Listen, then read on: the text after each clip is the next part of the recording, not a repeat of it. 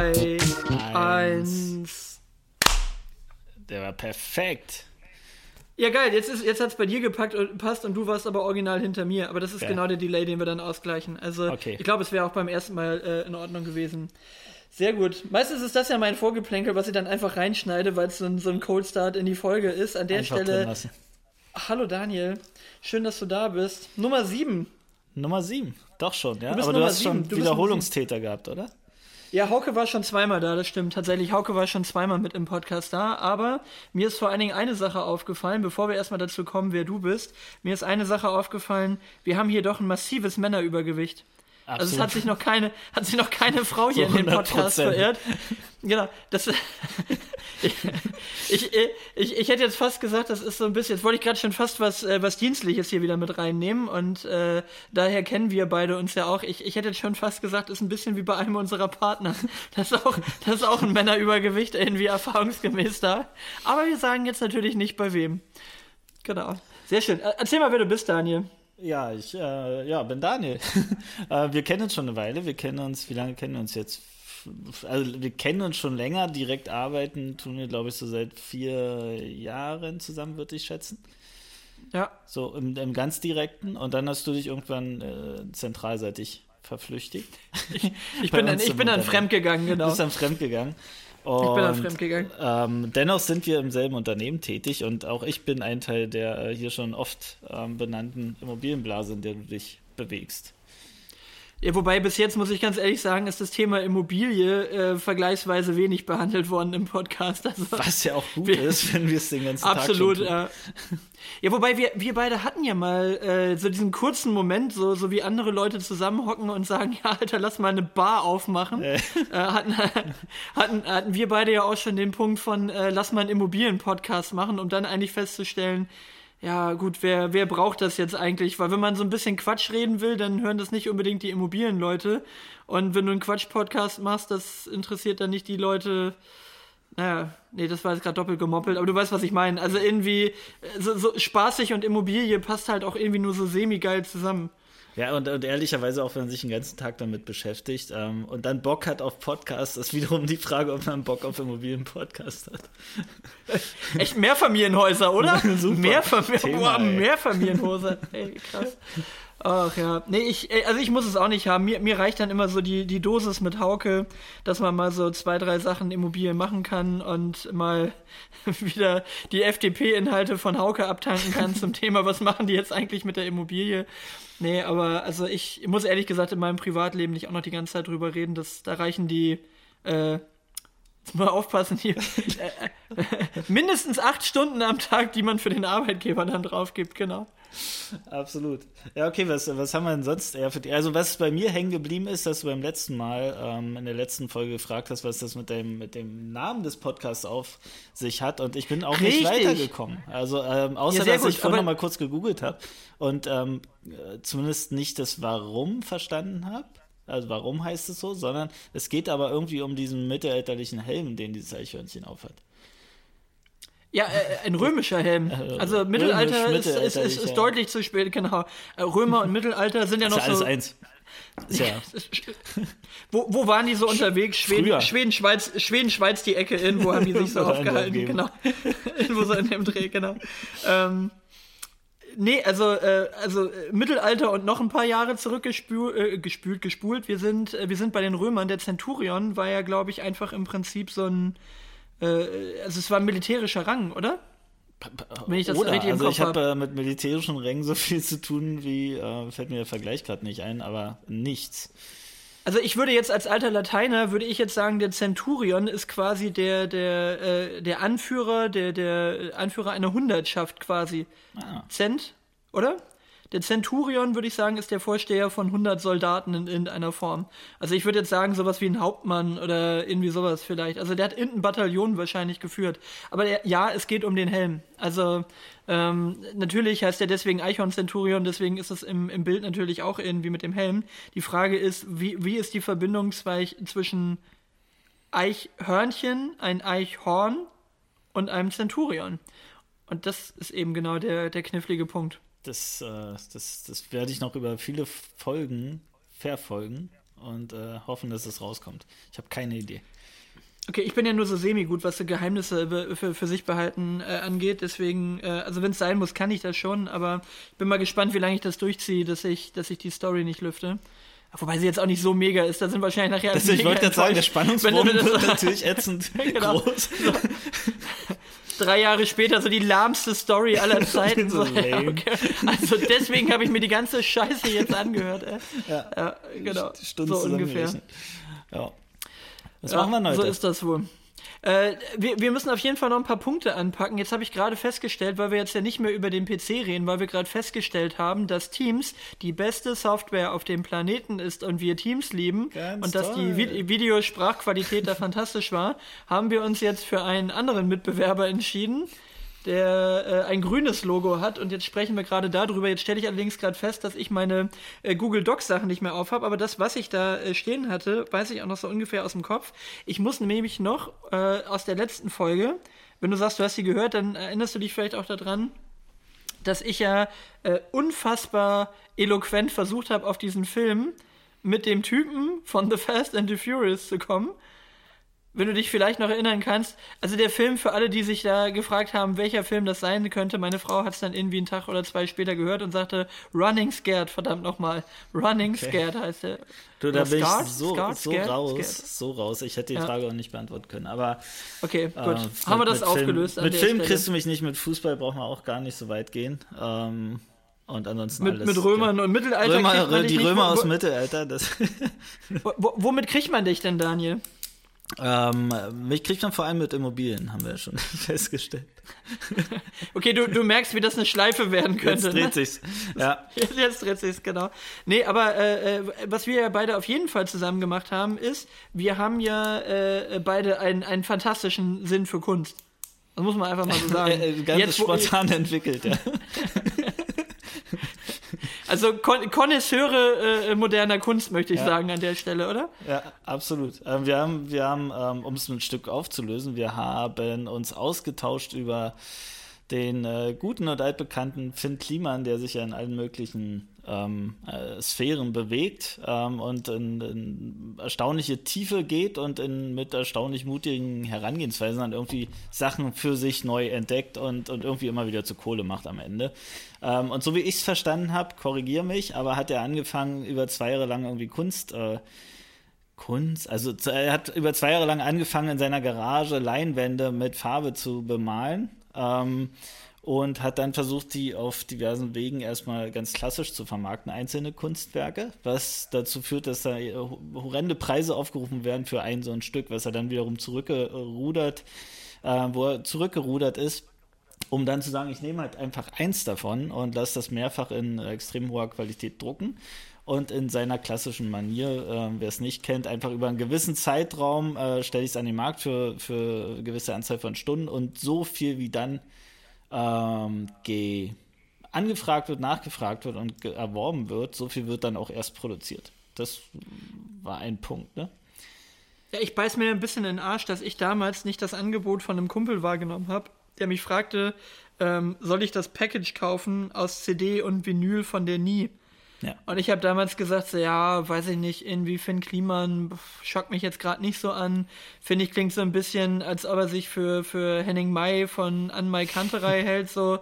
Und ach, weiß ich nicht, ey. Und heute höre ich es irgendwie super gern. Also irgendwie bei Fynn Kliemann bin ich wirklich richtig late to the party. Also die zweite, die Pop, die habe ich mir dann ja noch als Box gekauft. Die ist sogar günstiger gewesen, als die Box eigentlich gekostet hätte damals. Da bin ich noch ziemlich günstig dran gekommen. Das Bild habe ich jetzt auch gekriegt, aber also da, das wäre mir auch nicht aufgefallen, wenn du nicht noch gesagt hättest, so hier übrigens Fynn Kliemann, ne, macht gerade und schau mal. So. Also und genau das war jetzt der Zusammenhang, dass wir zeitgleich quasi einen Druck eines seiner Kunstwerke irgendwie erworben haben, was über so einen gewissen Zeitraum da kam. Welche Nummer bist du? Also welche Nummer hast du gekriegt? Warte mal, so gut sind meine Augen nicht. Ich guck mal kurz.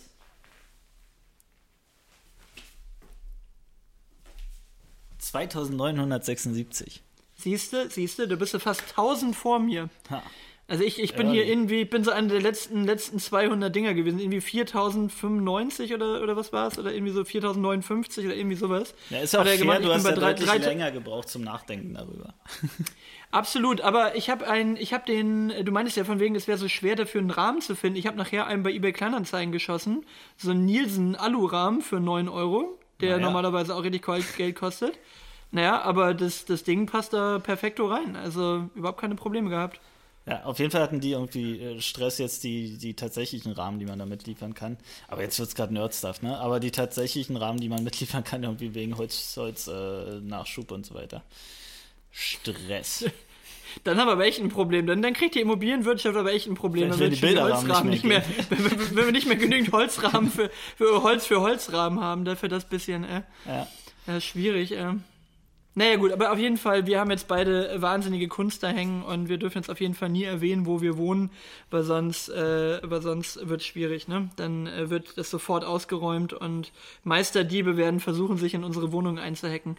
Aber bei dem Rahmen, das wollte ich dich noch fragen, bei dem Rahmen, in Anführungszeichen, du hast ja eher so eine Aufhängung aus Holz, wenn man es mal so nennt. Mhm. Ist das nicht mega kacke, dass da jetzt kein Glas davor ist? Also, wenn dir da die Fliegen auf dein Bild jetzt drauf scheißen? Oder gibt es in Potsdam keine Fliegen? Erstens gibt es hier keine Fliegen, natürlich nicht, weil wir ganz viel Wasser haben. Logik. Und das Zweite ist aber, was tatsächlich cool ist, es spiegelt überhaupt nicht dadurch. Ne? Und das ist halt schon nochmal anders. Und es ist halt wirklich eine Druckqualität, die man so nicht erwartet, muss ich sagen. Also man merkt halt Erhebungen, wirkt halt fast wie so ein 3D-Print irgendwie. Okay, aber nochmal zurück auf die Fliegenscheiße-Frage. Wenn dir jetzt eine Fliege auf deinen, sagen wir mal, rund 18.000 Euro teuren Fynn Kliemann-Druck drauf scheißt, wie kriegst du das jetzt runter?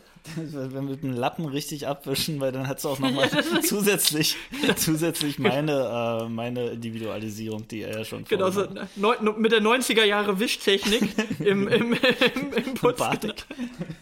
Ein bisschen Chlor. Geht das schon. Ich habe meinen Kliemann gebartigt, genau. Er hat gesagt, er veredelt jedes Ding und du veredelst einfach auch jedes Ding. Ich habe noch einen draufgesetzt, ja.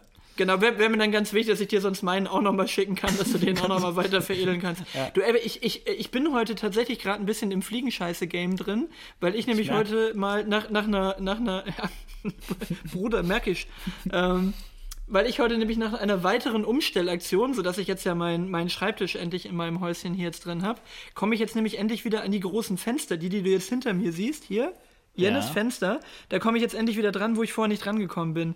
Und da bin ich original ein Jahr nicht richtig dran gekommen, weil ich da was davor stehen hatte, vor dem Fenster. Da war ich immer zu faul, da was wegzunehmen, dann die Fenster zu putzen, weil Fensterputzen, ey, Arbeit für einen, der Mutter und Vater erschlagen hat, ne?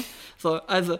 Auf jeden Fall komme ich da heute dran und denke nur so, Alter, was ist denn das hier? Ich habe noch nie so viel Fliegenscheiße auf einem Fenster gesehen, weil wirklich hier am Anfang war dieses Holzhaus natürlich als Neubau irgendwie offen, noch keine Fenster, keine Türen drin.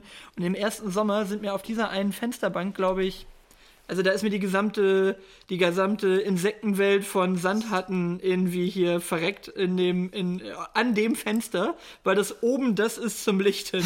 Also gefühlt haben die sich da alle getroffen zum Sterben. Mit dem fliegenden Centurion ganz vorn. Ja, mit dem fliegenden Centurion. Also, aber 100 reichen nicht aus, ne? So, und die haben sich gefühlt alle nochmal auf meinem Fenster entleert, bevor sie dann tot runtergefallen sind da.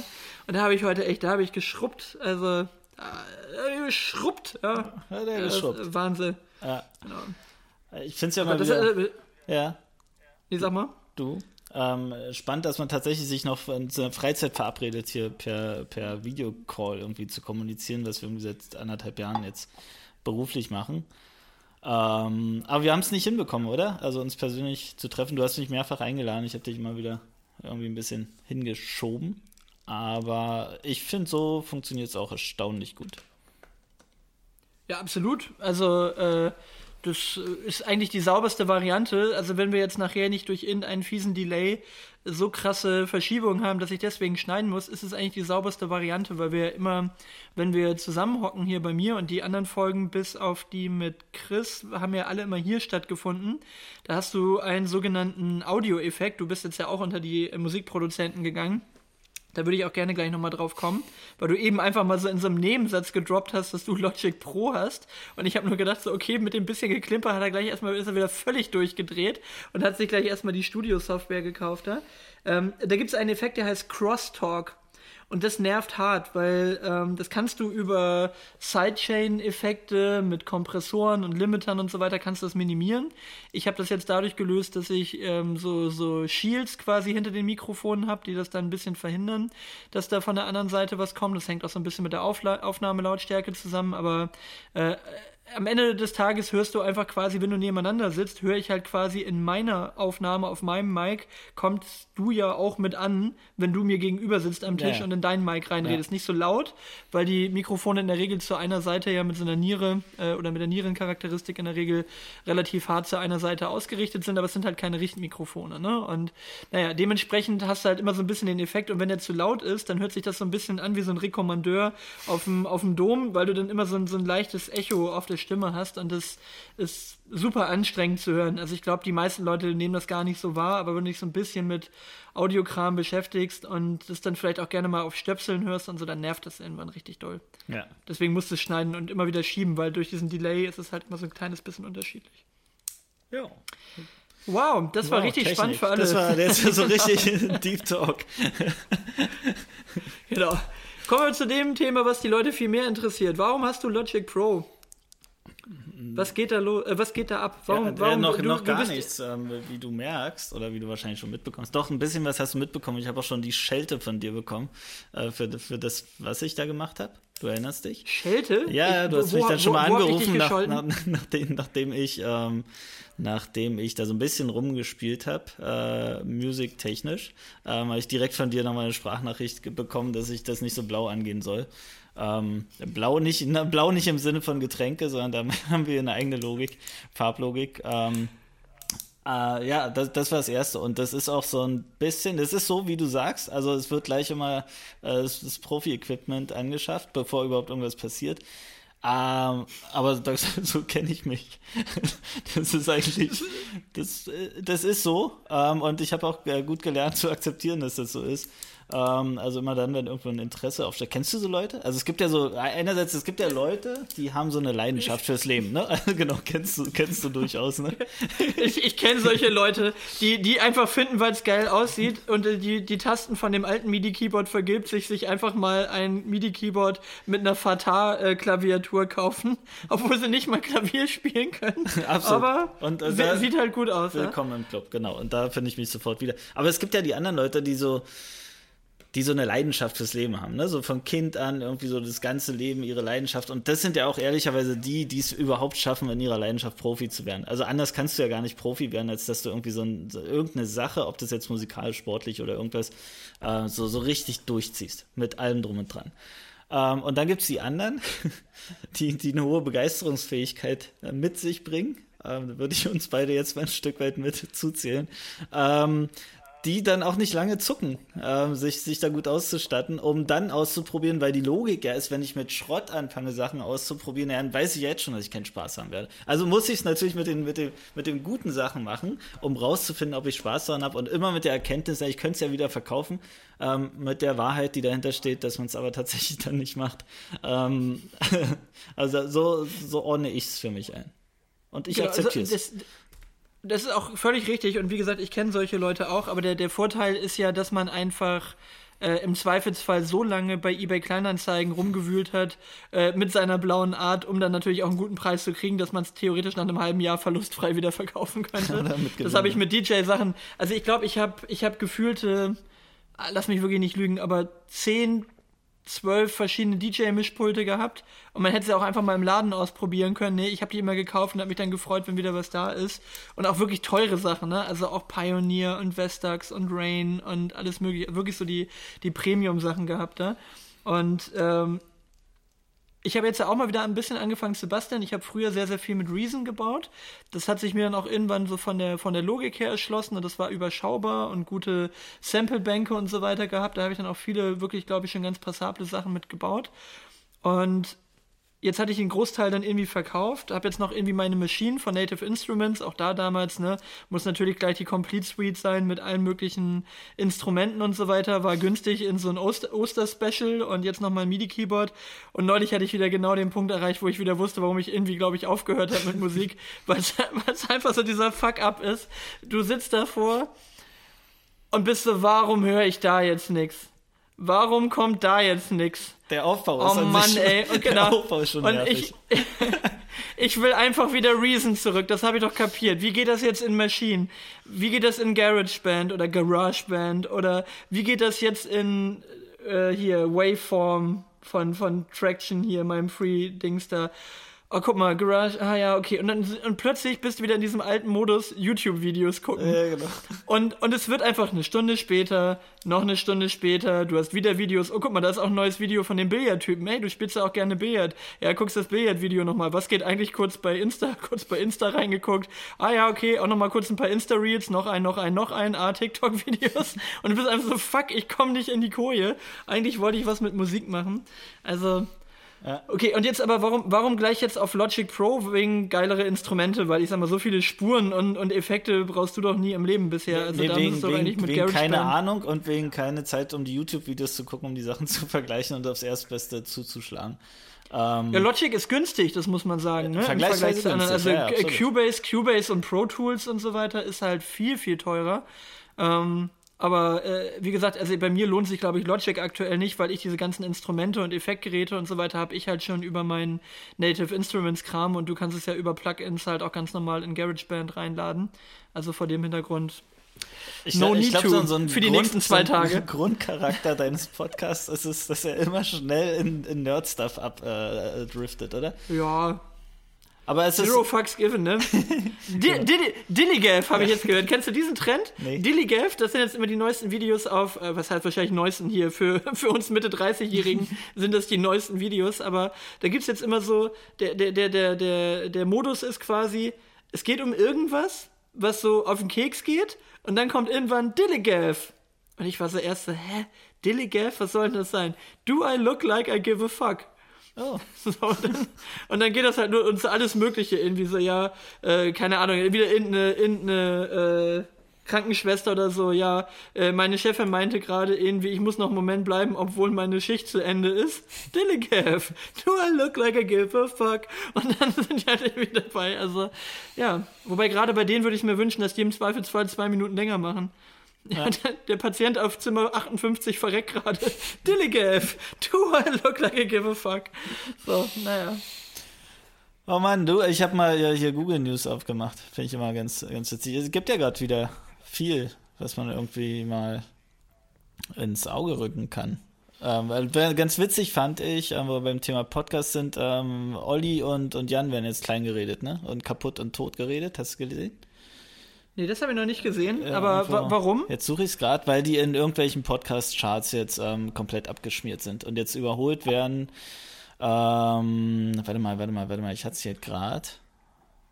Schade, jetzt ist es weg. Naja, also ich glaube, es ist relativ schnell erklärt, ne? Also ich glaube, immer mehr Leute entdecken ihr Fable für Podcasts und immer mehr Leute strömen da halt auch von Comedian-Seite auf den Markt und junge Leute sind jetzt nicht unbedingt das Publikum von Olli und Jan, genauso wie jetzt nicht alle vermutlich Lanz und Precht hören irgendwie von A bis Z, das ist jetzt auch, glaube ich, gerade ein bisschen... Die auf 1 gerutscht sind, genau, das ist das Thema. Also ja, die haben mit Comedy erstmal ganz wenig zu tun, auf jeden Fall. Wobei, hast du es gesehen bei TV Total? Nee, hab ich nicht. Die Geschichte, das war sehr witzig. Also ein paar Sachen sind von dem Puffpuff echt gut oder halt im Hintergrund gut produziert, aber da hatten sie das Lanz immer so Name-Dropping betreibt mit dem Precht zusammen.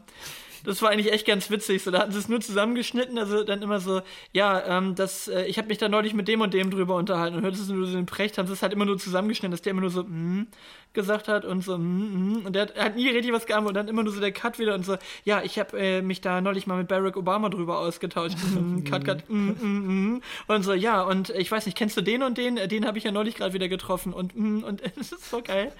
Im Sinne von Trophäensammlung, oder? Ja, halt Name-Dropping, ja. So, dass der Lanz halt die ganze Zeit erzählt, wen er alles schon getroffen und gekannt hat. So. Kennt, ja. Ja. Und sehr schön fand ich auch bei TV Total, ich bin ja sonst eigentlich gar nicht mehr so ein TV Total-Gucker gewesen, aber den Puffpuff finde ich... Nein, aber auch früher irgendwie schon nicht mehr. Also da war ich schon raus, bevor dann der Raab da irgendwie mit Pauken und Trompeten abgetreten ist. Ja. Aber was ich bei dem Puffpuff irgendwie ganz witzig finde, er versucht ständig irgendwo reinzukommen. Bei Wetten, das, bei der hier, wie heißt der? Zarrella, wie heißt der mit Vornamen? Von genau. Ja, du weißt, welchen ich meine, ne? Genau. Gibt's ja zwei, ne? Gibt's noch so einen Koch, so einen Internetkoch. Also,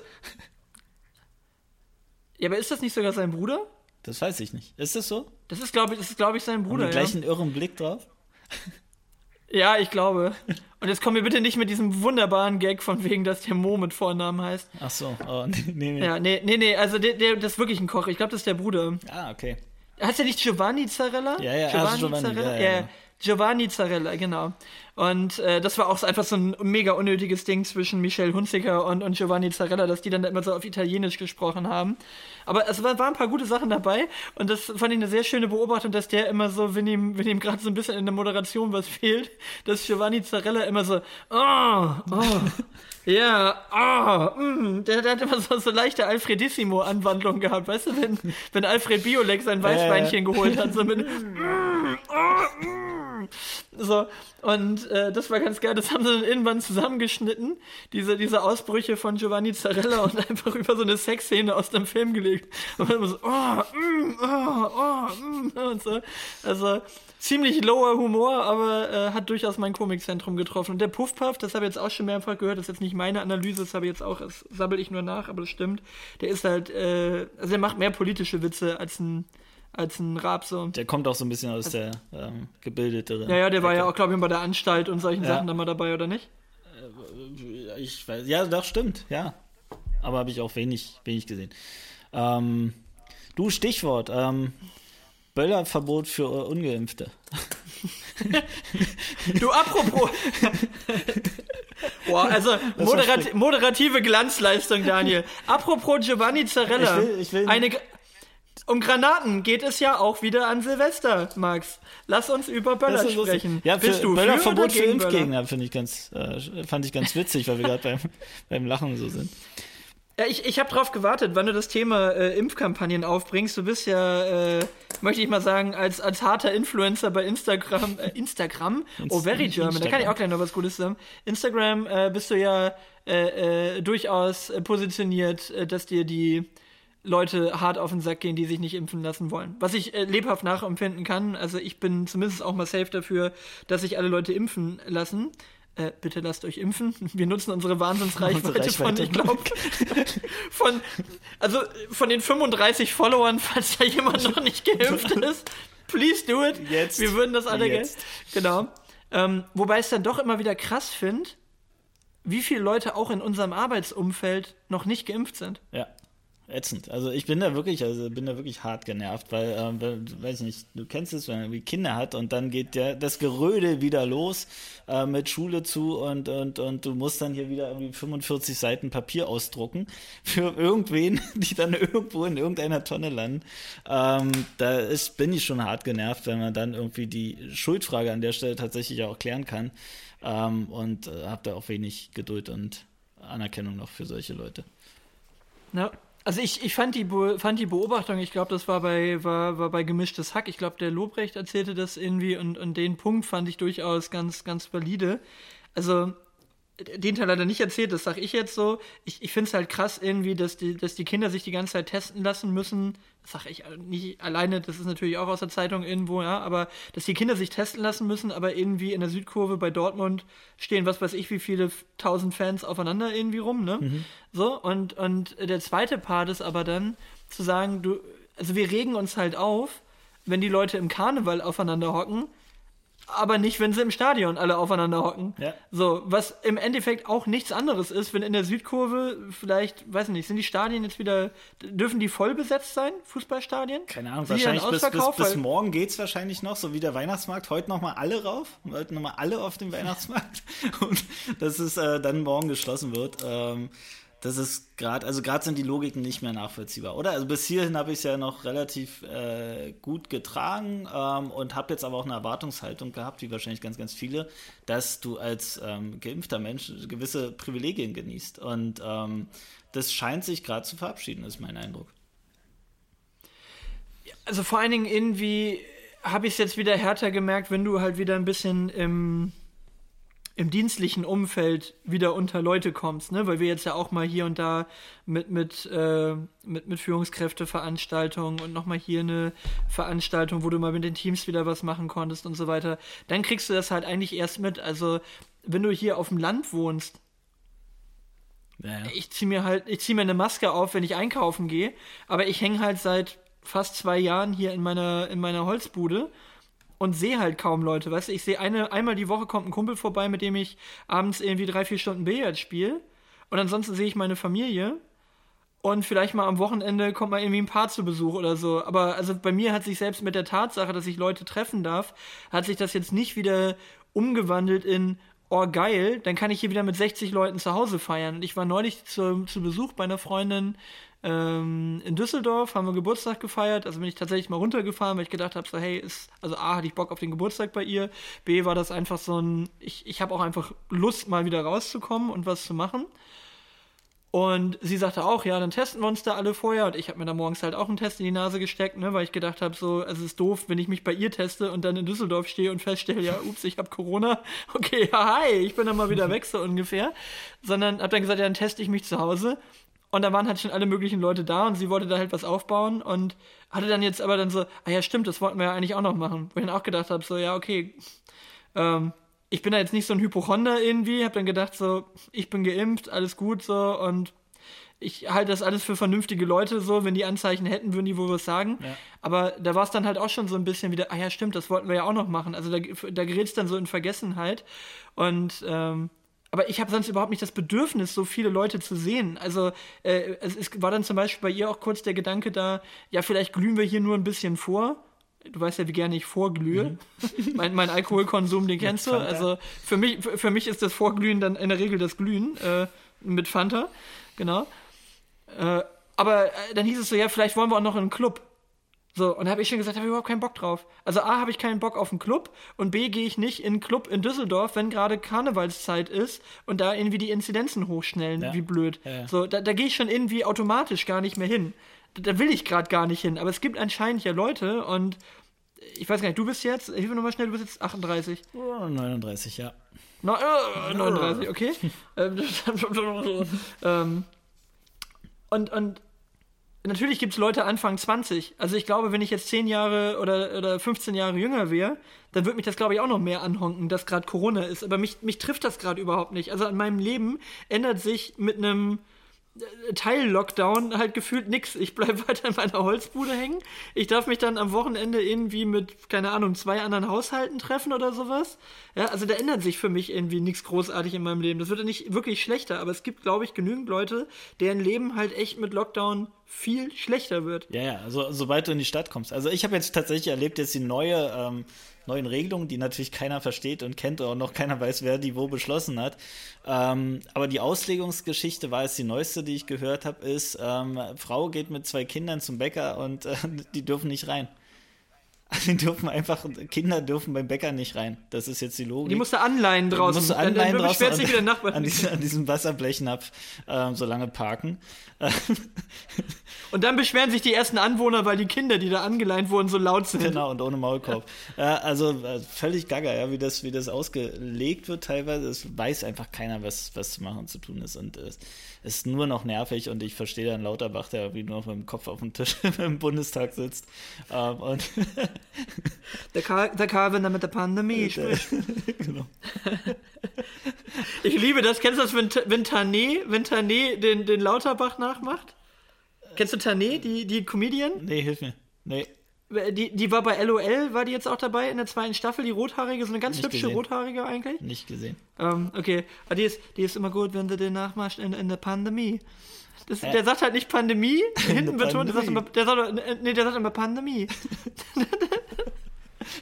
Ja, aber echt, also so nervig wie der ist, ja, natürlich, aber Hartnäckigkeit lohnt sich ja auch manchmal, macht ja manchmal auch Sinn, ja, und da ist wieder so ein Typ, der hat echt eine Leidenschaft, wo wir wieder bei vorhin sind, der hat echt eine Leidenschaft in dem Thema und aber für mich gerade einer der wenigen Checker, ganz ehrlich, also. Ja, vor allem wie frustrierend muss das halt sein, weißt du, ich bin ja so einer von den Hobos, ich habe neulich, glaube ich, original dann, und ich kann es mir echt immer noch nicht merken, weil es mich auch echt einfach nicht betrifft und nicht interessiert momentan. Neulich war das so, ja, die haben mir schon gesagt, da geht nur noch 2G. Plus. Und ich so, okay, genau, 2G plus.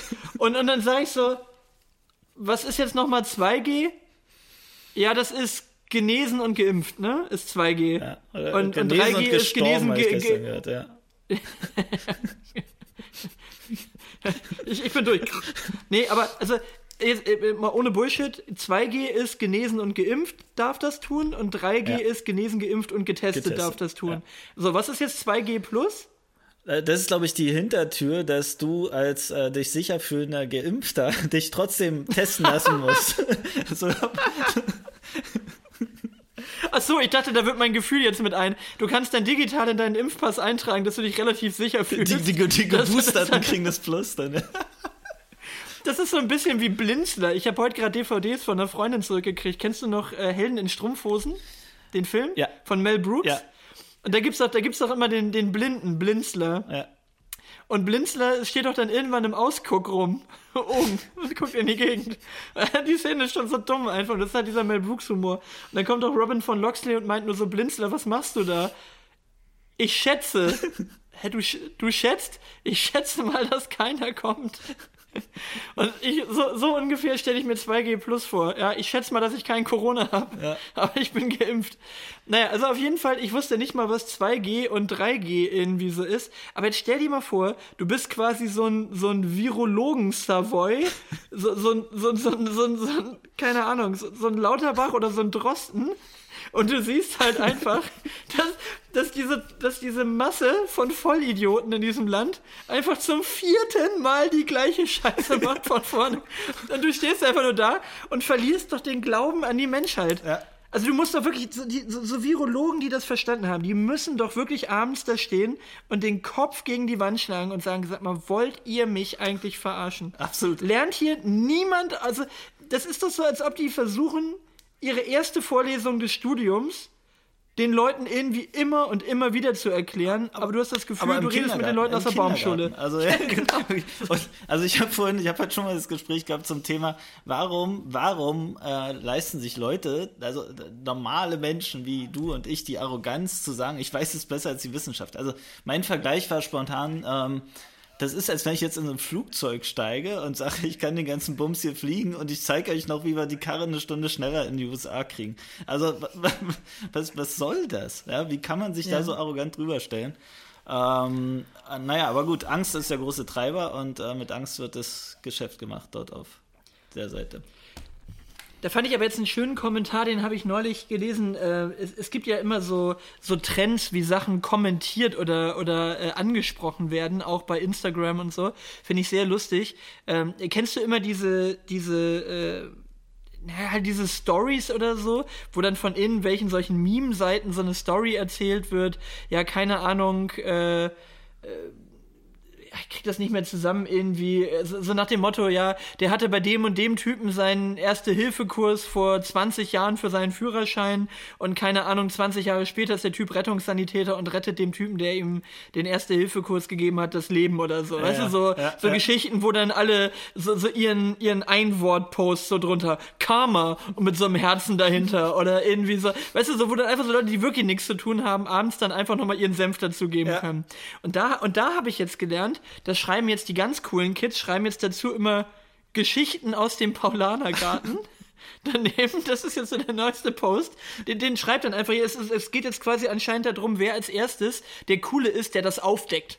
So ein Thema, ich weiß es wieder besser als alle anderen, so, okay, come on, ne, dass es nie im Leben war. Mal wieder aus dem Thema Geschichten aus dem Paulanergarten, ne? So, wirklich total geil. Und das siehst du halt, das kommt halt innerhalb der ersten 2 Minuten, wenn du dir so einen Post anguckst, kommt das halt irgendwie 8-mal. Wo halt alle gedacht haben, sie wären die Ersten, die jetzt den Geschichten aus dem Paulanergarten-Kommentar da reinkloppen. So, ja, hier, ich bin der Erste, ich weiß die Antwort. Genauso, wenn du so diese... Ja. Genau, das ist genauso wie dieser Mechanismus immer kommt, wenn du hast diese drei Folgen von Bildern und du sollst dann ausrechnen, was quasi die letzte Reihe irgendwie als Zahl ergibt. Ja. Der Scheiß, den uns Thorsten auch gerne mal schickt, wo dann im letzten Bild hat dann aber irgendwie der eine Weihnachtsmann noch eine Zuckerstange mehr in der Hand und dann ist das so, ist doch 53 und nicht 47, wie ihr Trottel alle gedacht habt. Und dann, und dann kommt wieder Alex um die Ecke und sagt, hey, bei mir ist 67 rausgekommen. Oder so, ey, ihr seid alle nicht ausgeschlafen. Denkt doch mal, guckt da mal. Genau. Ja. So, Trottel, genau. So, ich weiß es besser, ne? So, und das ist so, gefühlt kannst du so ja Kommentarspalten füllen. Und dann gibt's da auch noch einen schönen drunter. Der geht mehr so in die Richtung Geschichten aus dem Paulanergarten. Den Kommentar finde ich auch gut. Quelle, Doppelpunkt, vertrau mir, Bruder.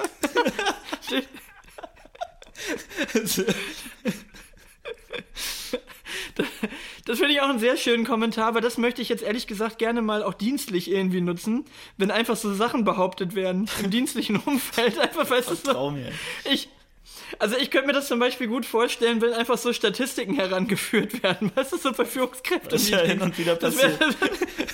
Wo habt ihr die Zeit schon wieder her? Na, einfach so, wenn du in so einem Videocall drin bist oder so, das wird gerade einfach...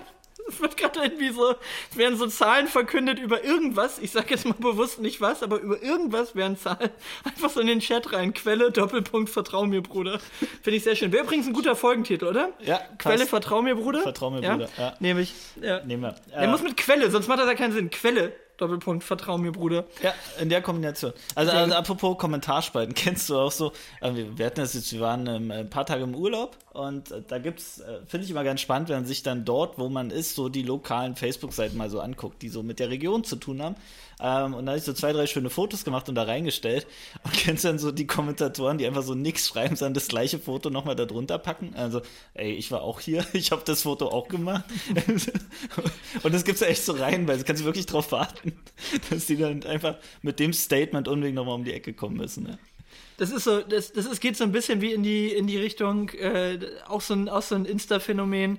Du hast halt irgendwie so ein Mädel, was dann im, keine Ahnung, Mare irgendwas Ressort in Schlag mich tot so ein Foto am Strand macht auf so einer Schaukel, die dann irgendwie am Strand rumsteht, so, hey, ich schaukel da halt irgendwie geil auf dieser Schaukel am Strand rum und du klickst halt einfach nur diesen Ort an. Und es kommt halt ungefähr 28.000 Mal das gleiche Foto, wie halt irgendein hübsches Mädel auf dieser Schaukel sitzt. Und es ist dann einfach wirklich so, ja, hey, cool, du warst echt individuell auf dieser Schaukel unterwegs. Naja, und die Realität ist ja, wenn du da vor Ort sein würdest und mal rauszoomen würdest, ja, mit der Kamera, dann wirst du feststellen, dass die da tatsächlich Schlange stehen und sagen, ich bin jetzt dran. Das ist die Live-Erkenntnis dann häufig. Das habe ich neulich, glaube ich, sogar mal kommentiert. Da hatte dann irgendwie Kollegin von uns aus dem Controlling, war in Italien unterwegs und hatte dann irgendwie an so einem Felsen auch so ein Foto gemacht und daneben auf dem Foto konntest du noch sehen, dass da original noch irgendwie 7 oder 8 andere Leute standen, die gerade genau das gleiche Foto gemacht haben. Und da habe ich auch nur geschrieben, irgendwie so, ist das der Insta-Felsen oder was? So, ja, und dann standen sie alle da. Und dann aber auch immer diese immer gleichen Posen, ne? Und ich habe mir das in letzter Zeit zu so einem Spaß gemacht, wenn ich irgendwie wieder so typische Insta-Leute, Männer wie Frauen vorgeschlagen bekommen, dass ich immer, bevor ich die Seite aufrufe, gedanklich rate, wie viele Follower die jetzt haben. Oh. Und mittlerweile hab ich eine ganz gute Trefferquote. Dass ich schon weiß, ob das so ein 300.000er-Account ist, so ein 10.000er-Account ist. Ja. Hab da schon eine ganz gute Trefferquote. Du kennst vielleicht bestimmt das ein zweites Berufsfeld. Influencers in the Wild, ne? Da ist ja auch so eine Insta-Seite. Hast du mir das nicht sogar schon mal geschickt? Kann sein, das ist auch ganz geil. Also, da geht's genau um diese rausgezoomte Perspektive, ja? Also, wie unglaublich sich Leute dort in Pose bringen. Das klingt jetzt gleich so, als ob ich so ein Kosmopolit wäre, aber bin ich überhaupt nicht. Ich war mit meiner Frau in 19 Jahren Beziehung, glaube ich, 3-mal im Urlaub oder so, wenn ich das jetzt richtig sehe. Also, oder 3-mal sind wir alleine im Urlaub. Aber wir waren mal zum 10. Hochzeitstag, waren wir mal 3 Tage auf Island. Und da waren wir natürlich, wie sich das für einen guten Touri gehört, auch in der Blauen Lagune. Und was da abging, ne, da hast du auch echt gedacht, so unfassbar, ne? Alle da irgendwie ihr Handy in so einer wasserfesten Tasche mit reingeschmuggelt und dann standen die da und waren am Posen. Und dieser arme Kerl, der da irgendwie seine Insta-Perle die ganze Zeit fotografieren musste, wirklich, also... der kam überhaupt nicht dazu, dieses Ding in einer Weise zu genießen. Ne? Du kriegst dann da ja, also du konntest dann so ein Premium-Package, das Premium-Package war, du kriegst ein Handtuch und eben so eine komische Gesichtsmaske und ein Getränk frei oder so. Oh, das ist auch so schweineteuer gewesen, aber es musst natürlich machen. Aber auf jeden Fall, also herrlich, ne? Der war dann da am Fotografieren und die habe ich wirklich, glaube ich, eine halbe Stunde habe ich die einfach nur beobachtet, wie die da die ganze Zeit irgendwie in dieser blauen Lagune Fotos am Schießen waren, ne? Die ganze Zeit. Und die Rollenverteilung ist dann meist auch klar, ne? Also wer steht vor und wer hinter der Kamera, das ist dann schon ganz eine 100% Logik. Wollte ich gerade sagen, das sind ja so die Anfänge, so, oh ja, ey Baby, das sieht gut aus, komm, wir machen auch einfach mal ein paar Fotos im Bikini. Sag mal, wollen wir nicht eigentlich auch mal einen OnlyFans-Account für dich aufmachen? Da könnten wir das noch besser monetarisieren. Und so, unfassbar, ey. Naja, aber ich war eben noch bei Thema Quelle, vertrau mir, Bruder, ey. Ich habe ja eben mal, ich war mal wieder bei Thema vertrau mir, Bruder, ne? Ich habe mir ein neues MacBook gekauft. Nach 9 Jahren habe ich mein 9 Jahre altes MacBook Pro habe ich versilbert und habe da noch sage und schreibe 450 € für bekommen. Für ein 9 Jahre altes MacBook kann man nicht meckern. Ne? Ich meine, war damals gut ausgestattet. Das war auch schon i7, Quad-Core, 2, irgendwas Gigahertz und 16 GB Arbeitsspeicher und SSD-Festplatte, aber hast halt keine Updates mehr für gekriegt. Ne? Also war macOS-technisch jetzt ausgelaufen, ne? Hat keinen Support mehr gekriegt. Aber du hast in deiner Kleinanzeigenbeschreibung wahrscheinlich nichts ausgelassen. Also da hast du wahrscheinlich gut Gas gegeben. Was mit Grund dafür ist, dass so ein Preis am Ende bei rausgekommen ist, oder? Ja, aber also tatsächlich hat ein Kumpel ein ähnliches MacBook irgendwie 2 Jahre jünger verkauft, der hat sogar noch einen Fuffi mehr gekriegt und so, ne? Also die gehen schon noch weg für den Preis, ne? Und ich habe dann gesagt, okay, ich brauche eigentlich nicht mehr so viel. Ich habe ja auch das iPad Pro hier und so, aber habe dann irgendwie gesagt, so ja, also so ein MacBook Air reicht mir halt völlig, ne? Ich brauche keinen Pro mehr und die sind von den Leistungsmerkmalen auch nicht mehr weit auseinander. Das ist dann höchstens mal das Display und das ist mir eigentlich relativ egal. Ich brauche das Ding nochmal zum Auflegen für die Steuer und jetzt halt zum Podcast und zum Recorden, ist cool und ein bisschen Mucke, alles gut. So, habe mir gedacht, okay, 8 GB M1-Chip, 512 GB SSD, das wär's. Hab dann hier bei eBay Kleinanzeigen einen gefunden, der das Ding halt nagelneu verkauft, verschweißt, ne, alles cool. War auch vom Preis nicht so weit vom Original weg, ne, dass man jetzt hätte denken müssen, so, okay, irgendwie geklautes Zeug, ne. Und kam hier aus Delmenhorst, so, ne. Ich meine, gut, da hätte es einem schon auffallen müssen, Delmenhorst, so, ne, aber okay. Auf jeden Fall Ding gekauft, so, oder was heißt, bin da halt hingefahren, ne, und hab dann mit ihm gesprochen und, also hat er auch schon gesagt, die Rechnung hat er leider nicht und so, und ich sag, ja, warum keine Rechnung, ja, hat das Ding mal mit dem Kumpel irgendwie getauscht und so, und ich meinte so, ja, du, ich hab da echt keinen Bock drauf, wenn das Ding hier irgendwo vom Laster gefallen ist, so, ne, ich hab keine Lust, dass ich dir wegen so einem Scheiß nachher irgendwie, also Ärger an der Backe hab, so, ne, ja. Das ist blöd, so, ne, nee, alles cool, ist ein Kumpel gewesen und so weiter, alles cool, ne, ich sag so, ja, okay, macht auch einen guten Eindruck, erstmal so, bin dann wieder losgedüst, so, also halbe Stunde durch die Nacht da erstmal hingefahren, halbe Stunde wieder zurück, bin zu Hause, stöpsel das Ding ein, wollen Sie das mit dem und dem Klienten einrichten, ja, will ich, Ding hat mein WLAN gegriffen, zack, Gerät gesperrt, also nagelneu, ne, ich hab die Packung aufgemacht, nagelneu, stolen device, ne, so, war das Ding einfach geblockt. Konntest nichts mehr machen, ne? Enter Password, also wenn du halt der Eigentümer bist, hast wahrscheinlich ein Passwort gesetzt, wenn du das weißt, kannst du es entsperren. Aber, ja, habe ich den Typen angerufen, ging auch ans Telefon, ich sag, vertrau mir, Bruder, ne? Ich meine nur so, Digga, das ist uncool, ne? Ich sag, ich hab dich eben gerade gefragt, wo das Ding herkommt, ich stöpsel das hier an, der sagt mir, das ist ein geklautes Gerät, so. Ja, nee, sagt, das geht ja gar nicht und so, sagt, haben die mich auch verscheißert, komm her, kriegst die Kohle wieder, so, ne, also habe ich erstmal gedacht, so, okay, mal gucken, ob ich die Kohle wieder kriege oder ob der sich jetzt einen Spaß macht und denkt so, ja, den lasse ich jetzt noch mal ein bisschen durch die Gegend fahren, hast gemerkt, ich habe mich gerade zusammengerissen, ne, weil ja, wir wollten ja ein bisschen aufs Wording achten. Ja. So. Er hat gesagt, so, ne? So von wegen, ja, okay, mal gucken, ob der mich nur noch mal nach Delmenhorst antanzen lässt und dann kriege ich überhaupt nichts von meiner Kohle wieder. So, bin ich also nach Delmenhorst noch mal hingeeiert, ne? Und, ja, nee, hier und das gibt's ja gar nicht und so. Ja, der hat mich dann auch echt irgendwie verarscht und so, das geht ja gar nicht, bla bla bla. Ja, hier ist die Kohle. So, bin ich wieder abgedampft. Hab gedacht, ist ja alles gut gegangen, so, ne?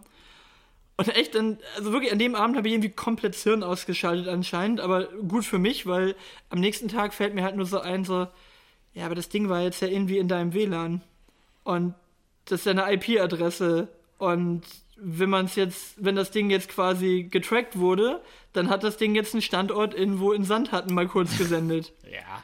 So, dann, das ist ja uncool eigentlich so. Und dann habe ich eine Freundin kurz noch angemorst. Mhm. Die hat früher sogar so im Dezernat der Internetkriminalität und Betrugsfälle und so weiter gearbeitet. Und die sagte, ja, du Klassiker, ne? Hat in DHL-Boote...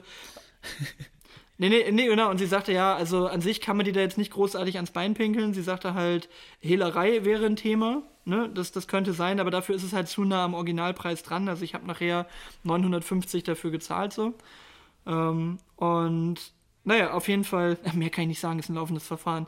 Nee, aber auf jeden Fall sagte sie halt auch so, ja, meld das doch mal bei der Polizei, so, was dir da passiert ist, so, meld das mal und dann werden die was sagen, so. Erstmal sehr beruhigend, habe ich dreimal hier in Sandkrug bei der Polizei angerufen, ist nie jemand dran gegangen. So, das ist auch geil, einfach gar keiner dran gegangen. Nur geklingelt. Dann habe ich, hat einfach nur geklingelt, ging auch kein Anruf, also es war jetzt nicht 110, ich habe halt auf der Polizeistelle angerufen, so, ne. So, und dann habe ich hier nochmal im Nachbarort angerufen, in Dötlingen, bei der anderen Stelle. Und da ging noch einer dran, dem habe ich das so geschildert. Und der war so, aha, ja, Sagt er, ja, aber dann gibt es ja gar keinen Geschädigten aktuell. Sag ich, ja, also ich habe ja meine Kohle wieder, sage ich. Also für mich ist alles cool. Ich sage, ich habe nur keinen Bock, dass hier demnächst ein paar Kollegen vor der Tür stehen und mich fragen, wo denn das geklaute MacBook ist, so ungefähr. Ne? Ich sage, das habe ich da gekauft. Der hat mir irgendwas angedreht, er machte den glaubwürdigen Eindruck, dass er selbst auch über den Tisch gezogen wurde mit dem Ding so, aber mir war halt erstmal wichtig, ich wollte meine Kohle wieder haben, so, ne? Und nee, dann ist doch erstmal alles fein und ist doch gut. Dann, wenn sie jetzt auch die Sachen aus der Anzeige bei eBay gespeichert haben, ist doch erstmal alles fein. Habe ich die Freundin wieder angerufen, ja, wieder, echt, ich habe da in dem ganzen Ding überhaupt nicht nachgedacht, richtig, ne? Dann sagt sie halt auch so, ja, was heißt denn hier, es gibt keinen Geschädigten? Hast du ihm die E-Mail-Nummer von dem Gerät gegeben? Ich sag, die habe ich ja nicht mehr, das Gerät ja wieder weggegeben. Sagt sie, woher will der denn dann wissen, ob es einen Geschädigten gibt? Und außerdem, wenn das Ding als gestohlen geblockt ist, dann wird es wohl einen Geschädigten geben, sonst wird das Ding nicht geblockt. Unscheinlich. So, ne? Der hatte mal original keinen Bock, sagt sie, ne? Der hatte keine Lust, so einen Blödsinn aufzunehmen, weil die für ein 950€ MacBook fahren die halt nicht raus. Solange das nicht heißt, die haben hier ein ganzes Lager mit 400 MacBooks leer geräumt, weil sie hier irgendwo in Pferden das Amazon-Lager überfallen haben oder so, ne? Also... Da sagst du, mein Gott, mach jetzt einen Haken dran, so ungefähr. Und es ist jetzt auch seit 2 Wochen niemand hier gewesen, sonst wäre wohl mal jemand gekommen irgendwann. Ja, das sind dann die gleichen Typen, denen man dann unterstellen müsste, dass sie in der Lage sind, eine IP-Adresse auszulesen. Also. Ja, ich wollte gerade sagen, so, ich hab hier ein Zertifikat, dass ich es nicht gestohlen habe. Und so, ah ja, okay, gut, dann ist okay. Vertrau mir, Bruder. Genau. Hat mir Markus Anfang, hat mir das ausgestellt hier. Ich habe ein Zertifikat irgendwie, dass ich es nicht geklaut habe, genau. Nee, und auf jeden Fall vor lauter Schock, dass ich dann, so reden sich Blaue, das dann ja wieder schön, wo wir wieder beim Thema blaue Menschen sind, habe ich dann gesagt, jetzt bestelle ich es mir bei Amazon, aber auch mit 16 GB Arbeitsspeicher und habe dann 1.500€ dafür ausgegeben. Weil ich dann gesagt habe, vielleicht kann man ja demnächst auch mal wieder Musik machen und habe mir dann erstmal nochmal ein neues MIDI-Keyboard gekauft. Sehr gut. Und heute habe ich schon mit dem Finger auf Logic Pro gezockt, aber das mache ich jetzt, glaube ich, erstmal nicht. Dann genau. Werden wir ausprobieren müssen, ob man Mucke auch virtuell zusammen machen kann. Das ist eine gute Frage. Ich glaube, es gibt sogar solche Sachen, wo du Studio-Link-Sachen irgendwie zusammenpacken kannst. Ja. Aber wir können nur hoffen, dass dann Microsoft und Teams nicht involviert sind, weil sonst sind die raus. Ist unsere Musik immer so um 0,5 Sekunden Latenz verschoben. Das können. Oh. Ja. Das ist wie dieser Idiomat. Kennst du diesen Idiomaten von Late Night Berlin? Hast du die Wetten, das? Hast du Wetten, das geguckt? Ich habe Wetten, das nicht geguckt. Ah, das ist, also lohnt sich nochmal nachzugucken, Wetten, das? Ist nicht mehr in der Mediathek, was? Da bist du zu spät. Mann. Ist raus. Als ich es fertig geguckt habe, standen noch 2 Tage und ich habe es, glaube ich, irgendwann am Freitag zu Ende geguckt oder so. Waren ja auch wieder nur sage und schreibe 211 Minuten oder irgendwie sowas. Gab es eigentlich so einen Wetten, das Moment mit, da muss jemand jetzt noch zum Flieger? Ja gut, das ist ja der Klassiker. Also ich glaube irgendwie Hier die beiden ABBA-Kandidaten haben das dann da gesagt. Aber ja, auf jeden Fall war es nur ganz gut. Ich fand wirklich, dass ich Joko und Klaas, das hast du richtig gemerkt, also dass die wirklich so eine gewisse Ehrfurcht vor dem Programm da hatten, also dass die da nicht so ihre permanente Clowns-Geschichte abgezogen haben. Die haben sich da, finde ich, extrem, ich glaube, respektvoll ist das richtige Wort, verhalten. Also auch Thomas Gottschalk gegenüber, haben da auch mehrfach brav Danke gesagt, dass sie irgendwie vorbeikommen dürfen und dass sie sich da geehrt fühlen und alles cool. Und da hatten sie einen Ausschnitt von Late Night Berlin, was ich halt überhaupt nicht gucke normalerweise, aber die Idee fand ich halt geil, dass die dir quasi auf dem Kopfhörer hörst du quasi so ganz, so leicht versetzt, was du sagst, nochmal auf dem Kopfhörer. Aber halt immer mit so einem Mini-Delay. Mhm. Und das bringt halt dein Hirn komplett durcheinander. Und das führt halt dazu, dass du halt immer so sprichst in echt dann irgendwann. Und das hat er mit Ed Sheeran, hat er das gespielt. Und das ist so lustig, wie dann Ed Sheeran einfach die ganze Zeit immer so anfängt zu reden, weil du halt so verwirrt bist dadurch, dass du es wieder hörst. Und das heißt irgendwie der Idiomat 3000 oder so. Und dann führen die halt so ein halbes Interview auf diese Art. Und das ist halt wirklich so... Und du hörst denn immer nur das. Das ist einfach so eine, das finde ich jetzt einfach eine sackstarke Idee. Also, ob man das jetzt alles immer so schreien komisch findet bei Late Night Berlin, aber die Idee ist einfach brillant. Also, das finde ich super witzig, gutes Format. Ja, aber es kommt alles irgendwie wieder, ne? Also, wir hätten das, Raab, naja, Raab ja an sich nicht. Zonk gibt's irgendwie wieder. Ja, aber nicht mit Jörg Dreger. Doch. Also, ich hab's nicht gesehen, aber ich hab's gehört, dass Jörg wieder dabei ist. Okay. Das fand ich früher so geil, das habe ich so gerne geguckt. Geh aufs Ganze fand absolut. Ich so gut. Und vor allen Dingen, es ist rein, also heute ist es aus psychologischer Sicht, ist es hochgradig spannend, ne? Einfach wie leicht Leute umfallen, dann doch den Umschlag zu nehmen und nicht das Tor 2, wenn nur genügend Leute im Publikum brüllen, man soll Umschlag 2 nehmen oder sowas, ne? Nein, Umschlag! So einfach. Guter Deutscher folgt natürlich dem, was am lautesten gebrüllt wird. So, nein, Tor 3! So, du darfst halt keine Querdenker drin haben. Das Prinzip ist einfach so geil. Ja. Genau. Das ist, ich würde gar nichts nehmen. Ich würde dem gar nichts nehmen. Wahrscheinlich. Ich glaub den ganzen Bums hier nicht. Ja. In Umschlag 2 ist garantiert Antrax. Ich würde gar nichts nehmen. Ja. Aber irgendein Pferdeentwurmungskur hilft. Hast du das schon gehört? Das stimmt. Das, ja, das weiß gar nicht, wer mir das... Ach genau, das hat mir der Kumpel, mit dem ich gestern Billard gespielt habe, der hat mir das erzählt. Wo ich auch gedacht habe, so, ey, die Leute, ne, die brennen alle komplett, ne? Ja. Also Kinder nicht impfen lassen wollen, aber sich in welchen Dreck da reinpfeifen, ne? Das ist so... Aber... Ja... Also, ich glaube, über Corona könnten wir gefühlte 28 Millionen Aufrege-Podcasts machen. Das bringt dich auch nicht weiter. Gibt es auch schon ich versuche das mittlerweile, ja, genau. Ich versuche das eher mit so einem Geigenhumor zu sehen. Aber nochmal auf das Thema von eben zurück. Da habe ich die wieder der Idiomat 3000. Ich habe den auch auf dem Kopf. Da habe ich dich gepflegt wieder rausgequatscht, weil ich wieder 23.000 Assoziationen hatte. Aber was war jetzt deine Erklärung dafür, dass Olli und Jan nicht mehr so beliebt sind? Oder andere Podcasts beliebter? Es war gar nicht meine Erklärung, sondern es war irgendein Artikel, den ich gelesen hatte, dass sie jetzt irgendwie von Dauerplatz 1 irgendwie so direkt auf Platz 6 oder sowas bei Spotify gescheppert sind. Und da natürlich gleich die große Todrede losgetreten ist in den zentralen Medien. Aber ja, egal. Also tatsächlich höre ich auch nicht mehr so viel. Also ich habe gar nicht mehr so viel... Keine Ahnung, keine Zeit, sagt man mal schnell, aber tatsächlich scheint es mich ja nicht mehr ausreichend zu kicken, da irgendwie jede Folge mitnehmen zu müssen. Irgendwann war ich raus aber generell bei Podcasts. Aber gibt's noch, was hörst du noch?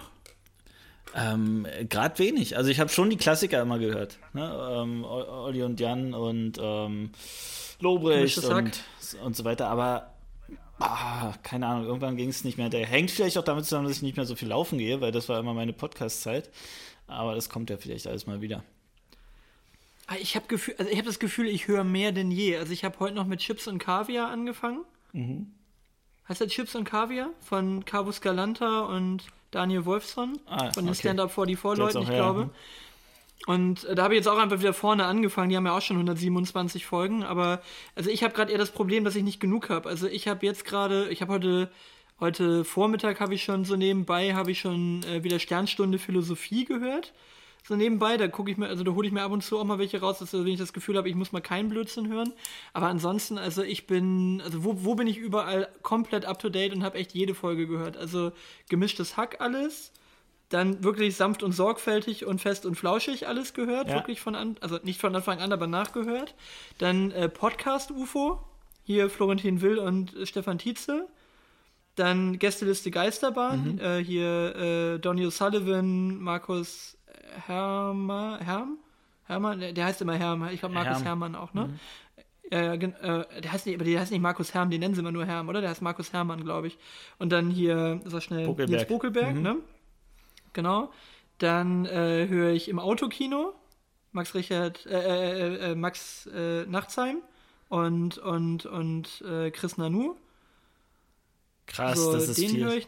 Den habe ich dann drin. Dann höre ich noch, habe ich alle Folgen gehört von Talk ohne Gast, Moritz Neumeier und Till Reiners. Dann noch Antenne Alderan, das ist Star Wars. Alle Folgen gehört. Boah. Und jetzt gerade mit Chips und Kaviar angefangen. Und irgendwann habe ich das mal eingestellt, weil das hat mich dann nicht mehr gereizt. Früher noch immer Radio Nukular. Aber das ist so der Teil. Achso, genau. Und man lernt nie aus. Das sind immer so diese 5-Minuten-Dinger, wenn ich mal nur schnell irgendwas mache. Aber echt, bei mir läuft immer irgendwas. Unter der Dusche oder wenn ich halt irgendwie mich morgens fertig mache oder wenn ich mit dem Hund draußen bin, weißt du? Stunde mit dem Hund draußen, hast du schon eine Folge durch. Aber du kannst auch so Stille nicht ertragen, oder? Nicht schlecht. Ja, ich auch. Sehr, sehr, also ich, sehr also schlecht. Auch Essen. Also auch beim Essen zum Beispiel, wenn ich alleine esse, ich kann mich nicht hinsetzen und einfach so wie so Boulevard of Broken Dreams mäßig in meinen Teller reingucken.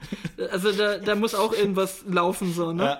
Ja, fällt mir auch echt schwer. Also so komplett ohne, komplett allein und komplett still ist eher übel als cool. Und ich bin ja ein auditiver Typ. Deswegen, also ich muss was hören. Also andere Leute würden ja auch einfach sagen, ich nehme mir ein Buch und lese was, so. Und wenn ich eine halbe Stunde Zeit habe, setze ich mich hin und lese ein Buch, aber da finde ich keine Entspannung, weil wenn ich was lese, wäre ich so dermaßen schnell müde. Und ich muss ja auch nebenbei meine Schritte machen. Das ist ja auch noch wichtig. Da muss ich ja auch drauf achten. Weißt du, ich habe ja heute schon wieder 20.566 Schritte. Ich wollte gerade sagen, in deiner Ungeduld bist du aber auch nicht der Buchleser, oder? Das kann ich mir einfach nicht vorstellen. Nee, also es muss halt schon optimiert sein, ne? Ja. Also ich muss quasi was hören und es sollte noch lustig sein im Idealfall und ich habe mit dem Hund was gemacht oder ich habe was sauber gemacht in der Zwischenzeit und habe was gehört. Also ich versuche schon, also bei einem Buch musst du ja viel bewusster dich hinsetzen und sagen, ja, ich lese jetzt. Ja, das ist so, und das andere ist halt immer passiert nebenbei und ich kann es mir halt auch viel besser merken. Ja. Das ist der nächste Part. Also wenn ich mir zum Beispiel, das, was ich jetzt zum Beispiel in unseren Schulungen gemacht habe, ne, zu diesem ganzen Führungskräftekram. Müssen wir mal auflösen, du hast mich gestern erst mitgeschult zum Thema, was war es eigentlich? Warte mal. Ja, war eine Spitzenschule, genau. Gut gestuhlt. Zum Thema irgendwas Podcast nebenbei hören. Nee, aber Steve war super. Steves Part über Leadership und das fand ich alles super. Nee, aber dein Part? Nee, der war so Stromberg. Nee, das der war schon gut. Genau. Nee, ja, genau. Aber also, das habe ich mir auch alles angehört, ne? Also ich gucke dann, dass ich Hörbücher finde auf Spotify und so dazu und mache mir dann quasi, während ich mit dem Hund draußen bin, höre ich das parallel und schreibe mir dann Notizen. Also ich habe auch einen Google-Doc, wo dann quasi so Lehrinhalte, also nicht leer mit Doppel-E, sondern mit EH, Null-Inhalte. So ein leeres Google-Doc habe ich. Cool. Das ist wie früher aus dem Lobrecht-Programm aus dem ersten, die Null-Geschichten. Kennst du das noch, die Null-Geschichten von seinem Kumpel immer? Der hat immer so Null-Geschichten, in denen nichts passiert. Ja. Lehrinhalte. Einfach so, ich fülle 2 Stunden mit Lehrinhalten. Ich habe ein leeres Google-Doc mit. Ja. Genau.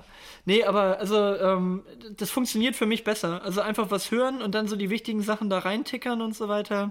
Also deswegen glaube ich, wäre ich auch nie der Typ, der jetzt für so wissenschaftliches Arbeiten, weißt du, wirklich so, ich muss mich jetzt in irgendwas tief, tief reinwühlen und dann ganz sauber die Quelle zitieren und so. Also meine Doktorarbeit, die könntest du innerhalb von 2 Minuten als Plagiat entlarven. Das wäre, also ich glaube, so habe ich damals auch meine Abschlussarbeit geschrieben. Die habe ich ja sogar bei Planet Home schon damals geschrieben. Ja. Also das weiß ich noch. Da wusste ich genau, was ich sagen wollte. Also was meine Kernbotschaft sein wollte. Dann haben wir Quellen gesucht, die das ausgesagt haben. Aber das widerspricht es nicht deinem blauen Typ ist. Also wir müssen mal auflösen. Nee, jetzt mal Challenge. Also du bist ja echt hart im Thema. Also wenn wir immer von Farben von Blau, Rot, Gelb, Grün sprechen, dann hat's was womit zu tun und das Ganze mal in 1 Minute kurz erklärt. Das ist jetzt meine Anforderung, dass ich das Aufgabe liefern muss. Jetzt, genau. Achso, okay, also wir reden in der Farbtypologie des Disk-Modells. Es gibt 4 verschiedene Typen und einer dieser Typen ist der blaue Typ und der blaue Typ, der strebt nach Perfektion und Optimierung. Und eine Eigenschaft des Blauen ist eben eine gewisse Akribie und ein Hang, Dinge eben in 100% verwandeln zu wollen, sagen wir es mal so. Und jetzt ist Daniels Frage, wie das zusammenpasst, genau die Frage von Daniel in diesem Zusammenhang, die ich verstanden habe, lieber Daniel, Schulz von Thun. Auf der Appellebene habe ich verstanden, dass du diese Frage beantwortet haben möchtest.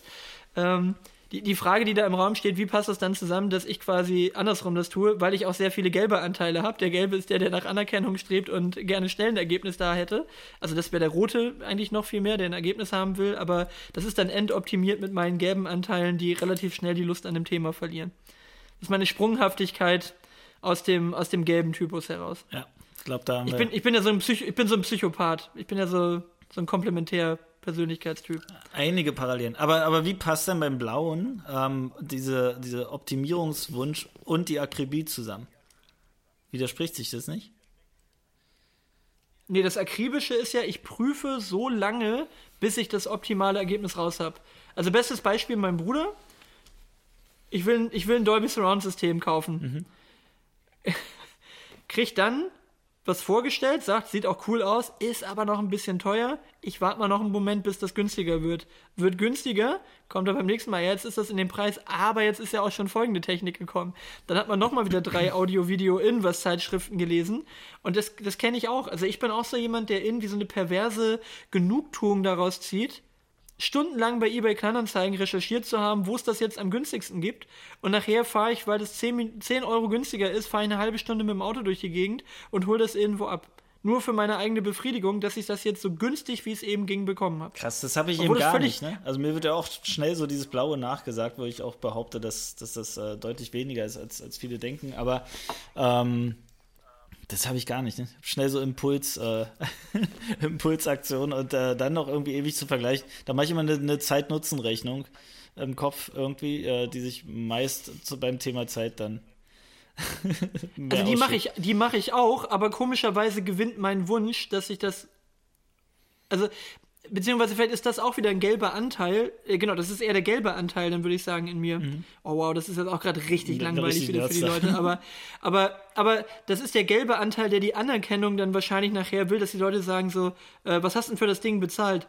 Ja, 50 Euro. Mhm. Wo hast denn das für 50 Euro geschossen? Das hatte ich gestern Abend schon wieder. Der Kumpel, der da war, der sagte, ach, das ist jetzt der neue Schreibtisch. Was hast du jetzt bezahlt dafür? Ich sag, ein Fuffi. Ein Fuffi?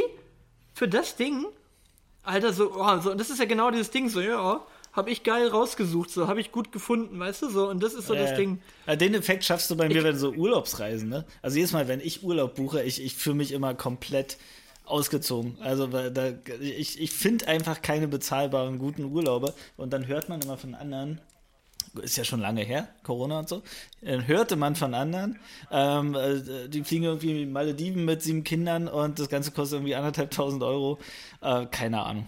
Da habe ich noch nicht durchgesehen in dem Game. Und da ist es auch so, dass ich überhaupt nicht die Energie aufbringen kann, da irgendwie millionenfach zu vergleichen und zu gucken und hin und her. Andersrum schleppt es mich aber auch nicht ins Reisebüro, sondern ich nehme irgendwie so das Klick, das Erstbeste. Aber das ist genau der Teil, der mir den Spaß an Urlaub ganz häufig irgendwie verdirbt. Ich habe überhaupt keinen Bock auf diese Planung. Ja. Also es gibt ja Leute, die träumen sich ja, wenn sie den letzten Tag ihres Urlaubs haben, planen die ja schon gefühlt den nächsten. Mhm. So Hauptsache wieder in Urlaub kommen. Und ich meine, du kennst jetzt meine Wohnsituation. Ich arbeite ja eher daran, dass es die restlichen 350 Tage im Jahr halt irgendwie zu Hause schön ist. Und ich glaube, dass ich auch gar nicht mehr so ein Fernweh habe, weil halt als Kind irgendwie lange im Ausland gelebt und mit meinen Eltern viel weg. Ich bin auch froh, wenn ich einfach mal zu Hause meinen Schnulli machen kann. Ja. Und wenn wir jetzt halt wieder bei dem Ding sind, ich habe auch so Freunde, die können sich einfach 10 Tage in der Türkei an den Strand hocken, jeden Tag 8 Stunden lang und haben dann irgendwie 8 Bücher gelesen, wenn sie aus dem Urlaub wiederkommen, sind irgendwie braun gebrannt und das ist für die perfekte Entspannung. Das habe ich einmal gemacht, ich bin nach 2 Stunden gefühlt wieder vom Strand aufgestanden, habe gedacht, so, ich habe da keinen Bock drauf. Habe ich wieder Beats gebaut am Pool. Aber mir das zu warm, wäre ich da keinen Bock mehr drauf und dann, ich bin halt auch immer so ein Miesepeter. Das ist ja Profi-Urlauber, ey. Nee, wirklich so ich bin auch so ein Miesepeter, der das ja nicht ausprobieren will. Weißt du, wie die dann wieder kommen, Animation! So, und du bist dann schon so, Volleyball! Und du bist so, nee, bitte nicht, ich habe jetzt überhaupt keinen Bock auf Volleyball, nee, echt nicht. Komm, jetzt mach mal und spiel mal, nee, ich will jetzt wirklich nicht, komm, spiel mal. Und dann stehst du da und spielst halt mit 5 so anderen Plinsen Beachvolleyball und das ist irgendwie doch ganz witzig. Ja. Aber ich bin halt immer erstmal so, ja, nee, will ich nicht, so habe ich keinen Bock drauf. Auf der Liege hintragen. Genau, und da denke ich, und da kommt dann wieder der Blaue bei mir durch und sagt, ich bezahle jetzt nicht 1.500 Euro, um in die Türkei zu fliegen. Ich sitze da irgendwie 4 Stunden lang im Flieger rum, fahre noch in so einem Rumpelbus vom Flughafen in Antalya, irgendwo nach Sida an die türkische Riviera, um dann ein Buch zu lesen am Strand.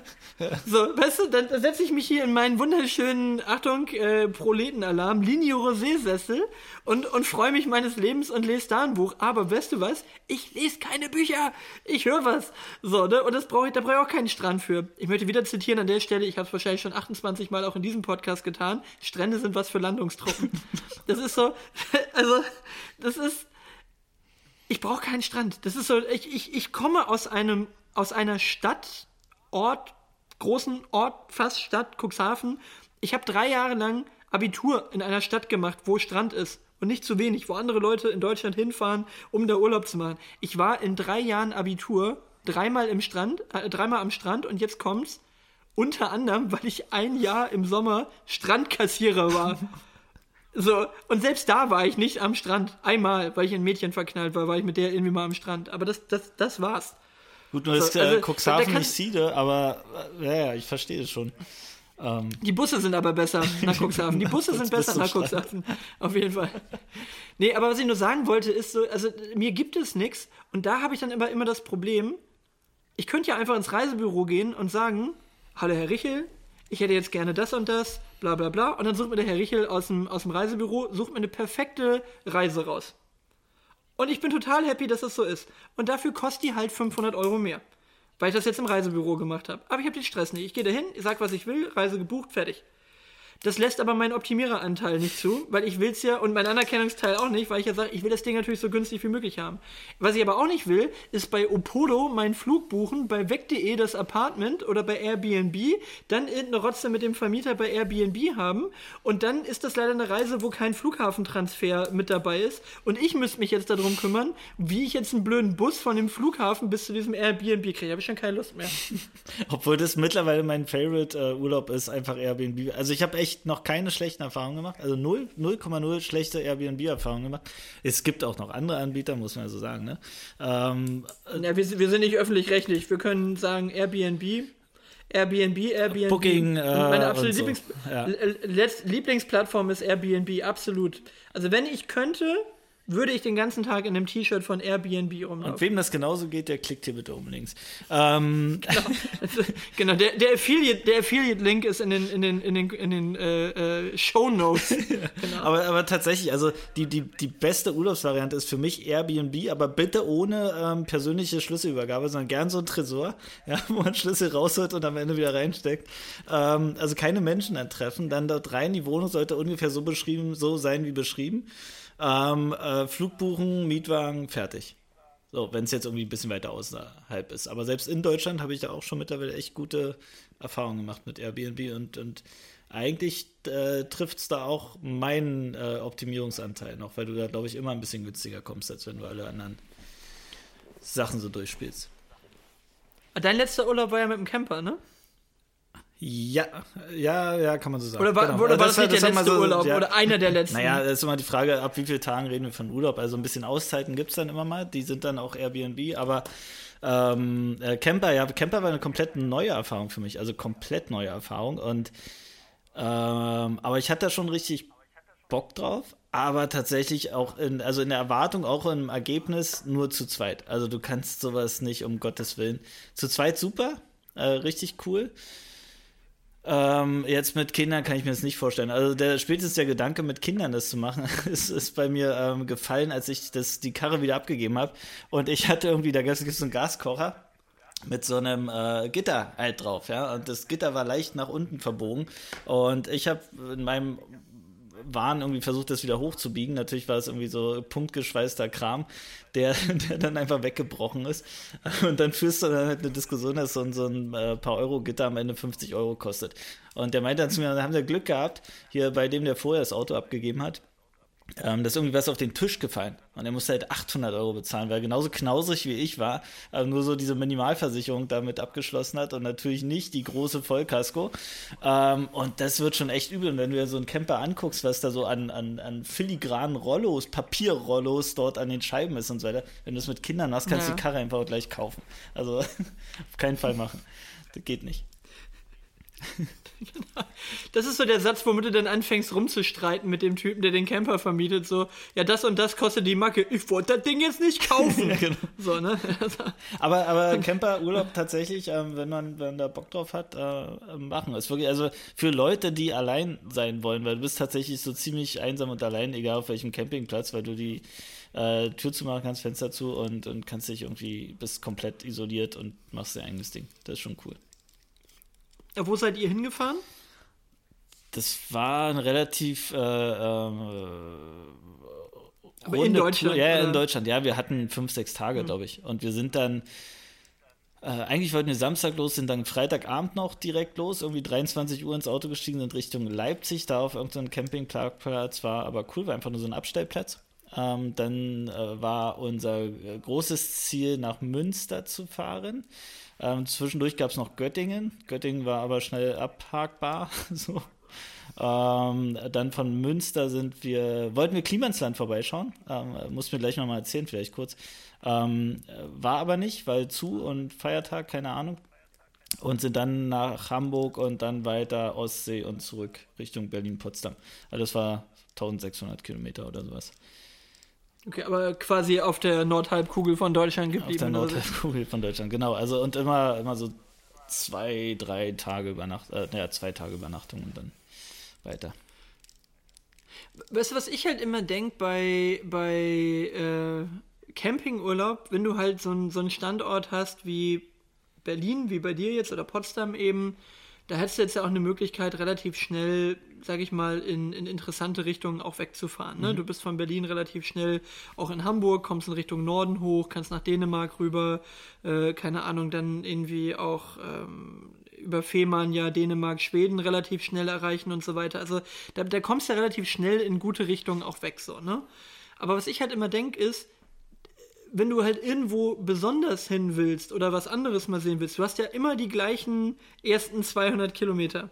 Und jetzt ist ja so ein Camper ist ja kein Rennwagen. Also ich sag mal, ich denke dann jedes Mal, den ersten Tag verliere ich ja schon, wenn ich jetzt zum Beispiel sage, ich fahre jetzt Richtung Süden, weil ich irgendwie nach Österreich, in die Schweiz oder nach Frankreich rüber will. Ich muss ja immer erstmal an dem gleichen Rotz in Deutschland vorbei, der mich vielleicht nicht interessiert. So, das heißt also, in dem einen Urlaub fahre ich jetzt irgendwie nach Frankreich, dann fahre ich irgendwie in einen anderen Teil von Frankreich, aber ich komme ja quasi immer wieder an dem gleichen Quatsch vorbei und auf dem Rückweg halt auch wieder. Ich muss dann ja auch diesen ganzen Mist wieder zurückfahren und irgendwie, glaube ich, checke ich der Weg ist das Zielansatz, genau. Ja. von Camping einfach nicht, weil ich sage, ich will irgendwo hin, und dann will ich aber auch möglichst schnell da sein. Und dieses, ja, ich gucke mir mal auf dem Weg an die Côte d'Azur, gucke ich mir noch mal kurz Münster, Elsass, Lothringen und was weiß ich alles an, wo ich eigentlich gar nicht hin will. Aber ich muss das ja in meinen Routenplan einbauen, weil ich nicht am Tag 8000 Kilometer fahren kann. So, ja, aber dann ist das wird mich schon wieder nerven. Jeder Urlaub was für dich außer Camping. Also, oder Alternative, du fliegst dann halt dorthin, leist dir dort so ein Ding aus und bist dann dort in einem gewissen Radius unterwegs. Das geht dann vielleicht auch noch, dann sparst du dir den Weg über Göttingen, aber alle Wege führen über Göttingen. Alle Wege führen über Göttingen. Das ist so Dreh- und Angelpunkt Europas, die Mitte Deutschlands, die Mitte Europas. Nichts ist so mittig wie Göttingen. So mittig. Und nichts ist tatsächlich, leider, ja, also ich kenne auch gute Menschen aus Göttingen, aber nichts ist so egal wie Göttingen, wenn du da bist. Also es ist wirklich... Oh, aber an sich eine schöne Stadt. Ich fand's nicht, also wenn du eine standardisierte deutsche Stadt beschreiben sollst, dann habe ich mich da in Göttingen Innenstadt echt wiedergefunden. Also da war wirklich der Pimpki neben dem New Yorker, neben den Dings, also so wie überall, aber da war es irgendwie noch über aller so gefühlt. Also... Ja, wobei man sagen muss, also in Göttingen ist es schon mal ein Phänomen, dass das alles überhaupt in Göttingen da ist. Also das ist ähnlich wie mit Oldenburg und Osnabrück. Also Göttingen hat, glaube ich, lass mich nicht lügen, 110.000, 120.000 Einwohner. Mhm. Also Oldenburg hat 160 und du als natürlich Potsdamer und Berliner Großbürger bist natürlich, oder Großbürger sowieso, aber Großstadtbürger bist da natürlich andere Infrastrukturen gewöhnt. Aber ich glaube, also Göttingen ist eine erstmal arschteure Stadt für die Größe. Also es ist extrem teuer geworden, auch in den letzten Jahren, ähnlich wie Braunschweig, Oldenburg und Osnabrück. Also eine von den niedersächsischen Städten, die also einen wahnsinnigen Wertzuwachs hatten. Und dafür, dass die Stadt eben nur 120.000 Einwohner hat, haben sich eine ganze Menge großer Filialisten da niedergelassen. Ich bin zum Beispiel auch immer erstaunt, was es alles in Oldenburg gibt, dass wir zum Beispiel in Oldenburg sowohl einen Saturn als auch einen Mediamarkt haben für eine 160.000 Einwohnerstadt, dass da ein eigener Ikea steht und so weiter. Ne? Weil früher bist du immer bis nach Bremen gefahren, bis zum Ikea. Und dann haben sie irgendwann in Oldenburg mal einen hingesetzt. Aber Oldenburg ist halt auch so ein Wirtschaftszentrum noch für alles, was dahinter kommt, weil hinter Oldenburg in Richtung holländische Grenze kommt dann ja nun wirklich nichts mehr, was irgendwie von Belang ist. Also Leer, Aurich, Papenburg, was soll da noch sein? Westerstede, Bad Zwischenahn, das sind ja alles nur solche kleineren Gemeinden, ne? Und ähnlich ist es bei Göttingen. Also um Göttingen rum ist halt auch nicht mehr viel. Nordheim, was ist Nordheim so, ne? Und dann brauchst du nochmal eine ganze Ecke bis nach Kassel, ne? Und Kassel ist halt auch nichts eigentlich von der Größenordnung. Also zwischen, das will ich eigentlich damit sagen, zwischen Hannover und Frankfurt ist halt irgendwie, oder sind Göttingen, Kassel und Marburg irgendwie so die gefühlt größten Städte, und dadurch ziehen die die Entscheidung pro Göttingen, weil es einfach zwischen Leipzig und Münster die Mitte war, und die nächstgrößere Stadt. Aber Münster ist schön, also kann ich nur empfehlen. Ja, wirklich Münster, sehr, sehr schön. Aber auch gleiches Phänomen, ne? Auch keine so riesige Stadt, aber Wahnsinn, was da zum Beispiel auch an so Luxushändlern ist. Also ich glaube, da gibt es dann einfach einen Gucci Laden oder irgendwie sowas, oder was, nicht Gucci, sondern irgendwie Hermes oder irgendwie sowas. Also die haben so Luxusklamottenladen. Aber es schreckt mich halt, also das ist jetzt wirklich vielleicht so ein Potsdam-Ding, also das schreckt mich immer mehr ab, als dass es mich kickt, ne? Also du hast mittlerweile in Potsdam ist die ganze Innenstadt ausgestorben, also die zentrale Einkaufsmeile hier ist einfach tot, weil die dort 70, 80, 90, 100 Euro im Quadratmeter aufrufen für so ein Geschäft, und es lohnt sich selbst. Ja, würde ich eins kaufen. Würde ich so einen Quadratmeter mal mir kaufen. Für 100 Euro? Du, ich nehm eine 300 Quadratmeter Fläche, mach mal klar. Mach mal fertig.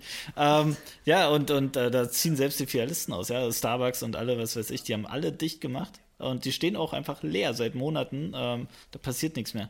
Und deswegen, ich bin dann immer froh, wenn es so eine Innenstadt schafft, irgendwie auch mal so kleine lokale Geschäfte irgendwie wieder zu etablieren und mal irgendwie sich abzusondern und nicht eben genau das nicht zu sein, was ich so von Göttingen gerade gesagt habe. Also ein Filialist nach dem nächsten, weil irgendwo das Shoppingcenter wahrscheinlich fehlt, sind die dann alle in der Innenstadt.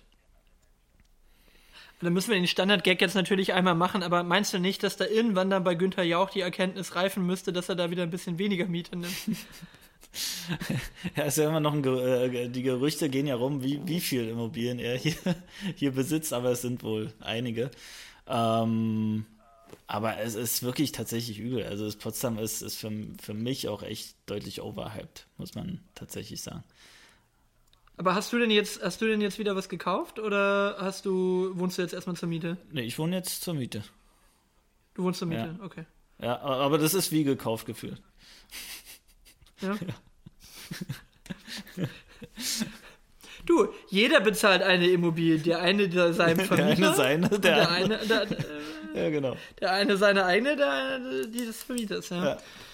Ach ja, ja, nicht schlecht, Ich gucke jetzt noch mal einen letzten Blick auf meine Liste, aber ich glaube, wir haben wahnsinnig viel erreicht. Nein, doch, stimmt. Eine Frage muss ich dir noch stellen. Kannst du noch? Yeah. Wir sind schon eine Stunde 22 dabei. Ich glaube, das wird die längste Folge von allen, aber ich finde es gerade sehr charmant und auch tatsächlich sehr entspannt, mit dir zu quatschen.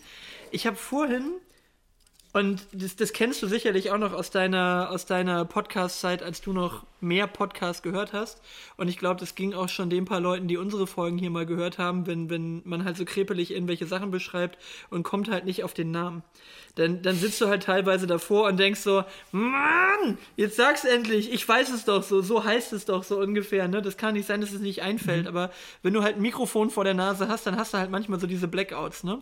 Und ich habe eben ja, was ich schon sagte, ich habe diesen Podcast von Cabo Scalanta und Daniel Wolfson angefangen, dieses Chips und Kaviar. Und der erzählt Cabo Scalanta aus seiner Kindheit von einer Hose, die er bekommen hat. Von FUBU. Kennst du FUBU noch als die Marke noch? FUBU? Ich bin schon Ossi, das weißt du, ne? Da geht's dann schon, driftet's dann schon auseinander mit Kindheit und kennst du die Marke noch. Aber natürlich auch ein ziemlicher Gangster, muss man auch sagen. Also FUBU ist in meiner Erinnerung, vielleicht erzähle ich jetzt auch krassen Blödsinn, ich habe es nicht nachgeguckt, aber FUBU war meines Erachtens nach so diese Ali-G-Klamotte immer. Also riesig groß, FUBU, for us, by us, glaube ich, war das immer. Oder vielleicht hat man das auch nur gesagt, dass es war. Aber das war so eine Hip-Hop-Mega-Oversize-Baggy-Klamotte. FUBU. So Aufnäher, so ein großer Aufnäher? FUBU? Ja, also nicht nur gedruckt, sondern immer so 3D-prägemäßig schon so da drauf. Okay, also auf jeden Fall waren das halt so diese mega oversized Hemden, die immer eher so in so Jersey-Richtung schon gingen und dann auch ganz häufig so ganz widerlicher, synthetischer Stoff halt irgendwie, so glänzender Synthetikstoff und so weiter. Also einfach nur so, guck mal, was ich für ein fettes Shirt hab, so Paradiesvogelzeug halt. Mhm. Halt Ali-G. Ali-G kennst du, ja, ne? Sacha Baron Cohen als Ali-G. So die Klamotte, FUBU. Dazu haben die Leute halt auch immer diese Durags getragen. Weißt du, wir haben früher immer, ich glaube, das kann man, Pimmelmütze haben wir früher immer gesagt. Weißt du, so diese, ich hatte auch mal so ein Ding, sah unfassbar doof aus, wenn so ein Weißbrot dann diese naja, das war einfach nur wie so ein Kopftuch, was du hinten zusammengemacht hast und dann noch ein Cap drüber, so Nelly. Ja. Nelly hatte früher solche Dinger immer auf.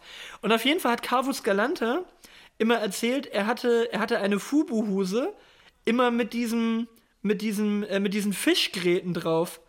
Und ich war die ganze Zeit beim Hören dieser Folge, nee, Digga, also entweder hattest du eine Fubu-Hose oder du hattest eine Fishbone-Hose. Genau, genau. Weil Fishbone war nämlich die Marke von New Yorker. Ja, genau. Ja. Genau, das war die Eigenmarke von New Yorker. Genau. Aber die ganze Story machte halt überhaupt keinen Sinn. Und da habe ich jetzt gedacht, hat er irgendwie entweder so eine Lücke in der Vergangenheit, dass er sich jetzt quasi gerade sagt, so ja, es war ihm eher unangenehm, was ich ihm durchaus glauben würde, dass er halt so eine teure Fubu-Hose hatte. Oder war die Story eigentlich so, dass er eine Fishbone-Hose hatte? Und er hatte gar nicht so eine teure Hose. Nur seine Eltern haben ihm quasi erzählt, so ja, wir haben jetzt eine Fubu-Hose gekauft, so. Vertrau und ich saß mir wirklich davor und hat dann genau, Quelle, vertrau mir, Bruder. Aber ich hab mir nur irgendwann dann gedacht so, also entweder wirklich spielt ihm seine Erinnerung gerade krassen Streich oder das ist einfach wirklich so, der hat einfach die völlig falsche Erinnerung, wie FUBU aussah. Und darüber habe ich dann auf jeden Fall überlegt, weil er hatte dann halt diese Hose so dargestellt wie, das ist so der heilige Gral gewesen, so, ja. Also da warst du was auf dem Schulhof, wenn du eine FUBU-Hose anhattest. Und das erinnere ich durchaus auch noch, dass das bei uns halt auch so war, dass es so bestimmte Klamotten gab, die waren so der heilige Gral. Wer das anhatte, war so, boah, Alter, die Eltern, die müssen Kohle haben, wenn der die Klamotte trägt. Und die Frage wollte ich dir noch stellen, was das so bei dir in der Kindheit war. Boah. Was war so die Klamottenmarke bei euch, wo man sagte, ich weiß nicht, bist du gebürtiger Berliner, Potsdamer? Nee, noch viel weiter östlich, Frankfurt-Oder. Ich war bis, okay. Genau. Also, das ist schon polnische Grenze dann, ne? Westpolen, ja, genau. Ja, okay. Also, bis zum Abi war ich da und dann direkt Richtung Potsdam. Was waren die Klamotten? Ja, das war alles ein bisschen anders. Also du musstest zwei Entscheidungen treffen in Frankfurt oder in meiner Jugend. Die erste war, bist du Frankfurt oder? Frankfurt oder was? Oder? Genau. Ja, oder was? Die erste Entscheidung irgendwie, bist du Nazi oder Antifa, und die zweite Bayern oder Dortmund, ohne da irgendwelche Korrelationen herstellen zu wollen. Aber warum nicht Berlin? Also warum jetzt zum Beispiel nicht Hertha oder Union? Warum darf man in Frankfurt oder keine Union? Das war damals einfach so. Es war einfach Bayern oder Dortmund. Das war wahrscheinlich damals so Listenplatz 1 oder 2, wo du dich irgendwie entscheiden musstest in der Zeit. Und die Dortmunder waren die Nazis wahrscheinlich? Nee, genau. Diesen Zusammenhang konnte ich bis heute noch nicht herstellen. Gott sei Dank, weil da wird man wahrscheinlich viele in Ungnade stürzen. Aber so die zwei Entscheidungen musstest du treffen, und damit hing elementar auch die Klamottenwahl zusammen, und zwar auch bei beiden Entscheidungen. Also es gab dann einfach, entweder du warst so der klassische, wie die jetzt rumgelaufen sind, ja, so Glatze, Springerstiefel, Bomberjacke, Witboy-Hose, blau oder orange wahlweise, was gab's noch, weiße Schnürsenkel? Von Lonesdale, weil NSDAP, ja. Oder Constable, ja. Constable war auch immer, da war mal NSDAP drin, Constable. Ja, genau, und New Balance Schuhe noch, weil ein N auf dem Schuh war. Also das war das, oder du warst halt komplett irgendwie in die Antifa-Richtung, und dann war einfach egal, was du anziehst. Und dann kam so Stück für Stück die Hip-Hop-Fraktion tatsächlich auch auf. Und dann, okay. Aber eben nicht mit Fishbone.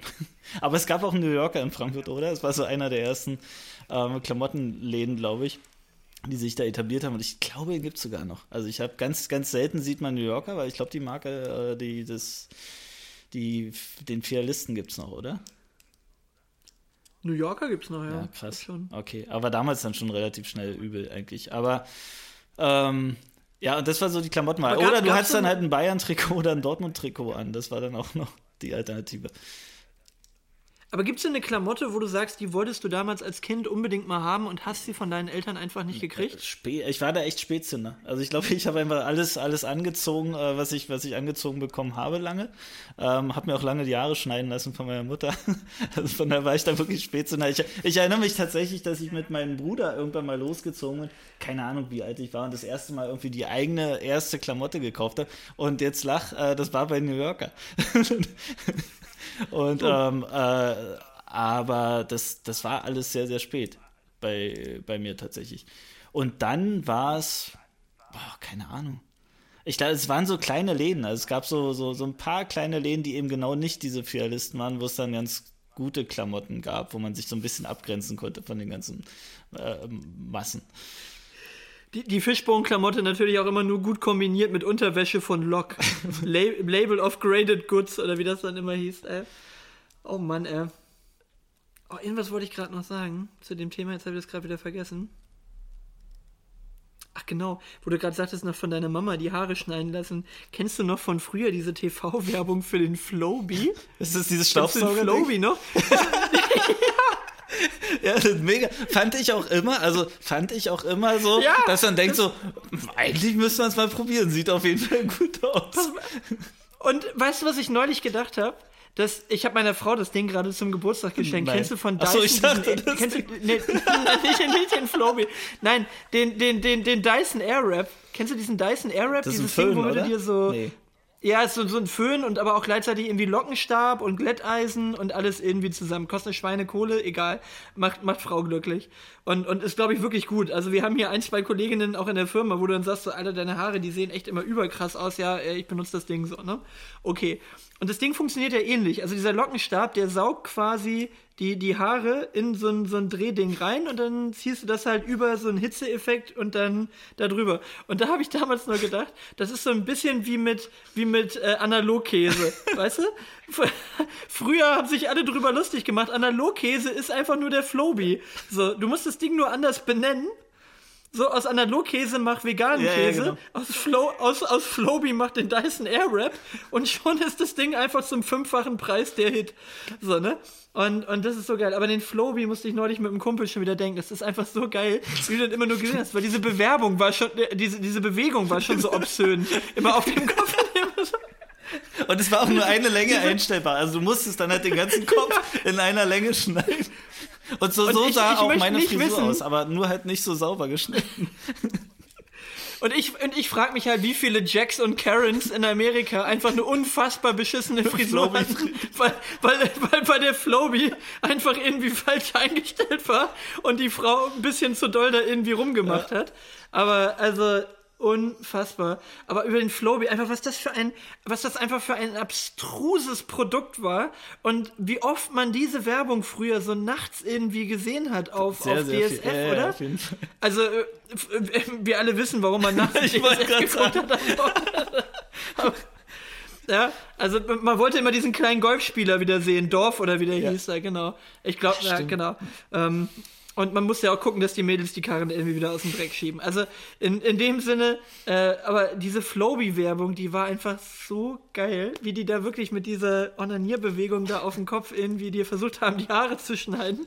Und also herrlich. Also muss das auch für so Optimierungsexperten wie uns, ist es auch total kickt es doch. Das ist total optimiert. Ja, also...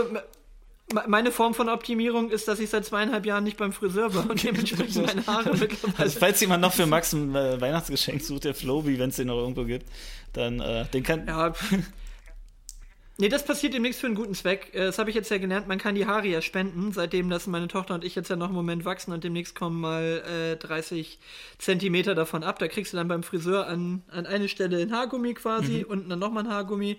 Dann machen die so die kaputten Spitzen, machen sie unten ab und dann hast du 30 Zentimeter Haare mit links und rechts Gummi dran und die kannst du dann quasi einem Verein spenden, die dann die Perücken knüpfen. Also die machen die Arbeit quasi, aber die brauchen halt das Rohmaterial für die Perücken und dann machen die so Perücken für Leukämie-kranke Kinder und so weiter, dass die dann eine echte Perücke kriegen, die sich das halt normalerweise nicht leisten könnten, für 3.000, 4.000 Euro irgendwie eine Perücke zu kaufen. Ja, krass. So. Okay, das ist ja mal und die Kasse, Mehrwert, so, genau, mein Gott, Haarwuchs ist ja eine geheime Superheldenkraft im Hause Rosenmüller. Also, das kriegen wir alle gut hin und meine Tochter kann dann irgendwann mal 30 Zentimeter schön blonde Haare spenden und ich habe so dunkelbraune Haare, dann haben die auch gleich zwei Haarfarben und eine Freundin oder eine Kollegin hier von der Arbeit, die hat das auch gemacht. Da muss ich mir meine Adresse holen, ob es hier irgendwie einen Friseur gibt, der das auch mit unterstützt hier. Krass. Und dann, ja. Bevor man sie einfach so irgendwann mal abschneidet, finde ich es besser, du machst es so. Ich wollte nur einen gewissen Moment warten, dass ich nicht danach aussehe wie Prinz Eisenherz und dann so einen klassischen Bob wieder habe. Da habe ich gerade die Klamotte gesehen, in der du dann steckst. Ja, mit so Armpuscheln noch an den Schultern. mit so einem Lederwams. Du, könnte ich bei der Arbeit machen. Man sieht ja nur meinen Oberkörper. Oben Hoodie, unten Lederwams. Ja. Geht schon. Absolut. Oh, schön, ey. Sehr gut. Das ist ein guter Schlussgedanke, der gefällt mir. Daniel, das hat richtig Spaß gemacht. War cool. Mir auch. Sehr cool. Danke, mein Lieber. Kommst du mal wieder vorbei? Absolut. Ja, lass machen. Gern. Ja? Also, schön. Ja. Du hattest ja am Anfang, das darf ich jetzt mal so als ein bisschen off-topic verraten, du hattest ja so ein bisschen, und ich weiß ja gar nicht, haben wir was vorbereitet, weiß ja gar nicht, worüber wir reden. Also ich finde, wir haben mal wieder über alles und nichts geredet und es war jetzt nicht so, als ob wir uns wirklich irgendwie drum bemühen mussten, Themen zu finden. War nicht unser Thema, außer dass ich Böllerverbot für Impfgegner nochmal zwischen reinwerfe. So was wird dann natürlich immer kommen. Ja, Dankeschön. Sehr cool. Cool. Das hat Laune gemacht. In diesem Sinne wünsche ich dir auf jeden Fall eine gute Nacht. Ich hoffe, deine Aufnahme ist gelaufen. Also meine läuft auf jeden Fall noch. Und die sagt jetzt, wir sind bei 1:36 mit unserem Vorklatschgeplänkel. Insofern, das ordentlich. Ist eine sehr solide Folge. Absolut. Also. Sehr schön. Na denn? Also, in dem Sinne, bis zum nächsten, übernächsten, überübernächsten Mal, Folge 12. Wir wissen es nicht. Daniel wird irgendwann zurückkehren. Das ist eine Drohung und aber auch gleich eine freudige Ankündigung. Perfekt. Also, bis Schönen dann. Abend. Ciao, ciao. So, ich stoppe jetzt hier einfach, ja?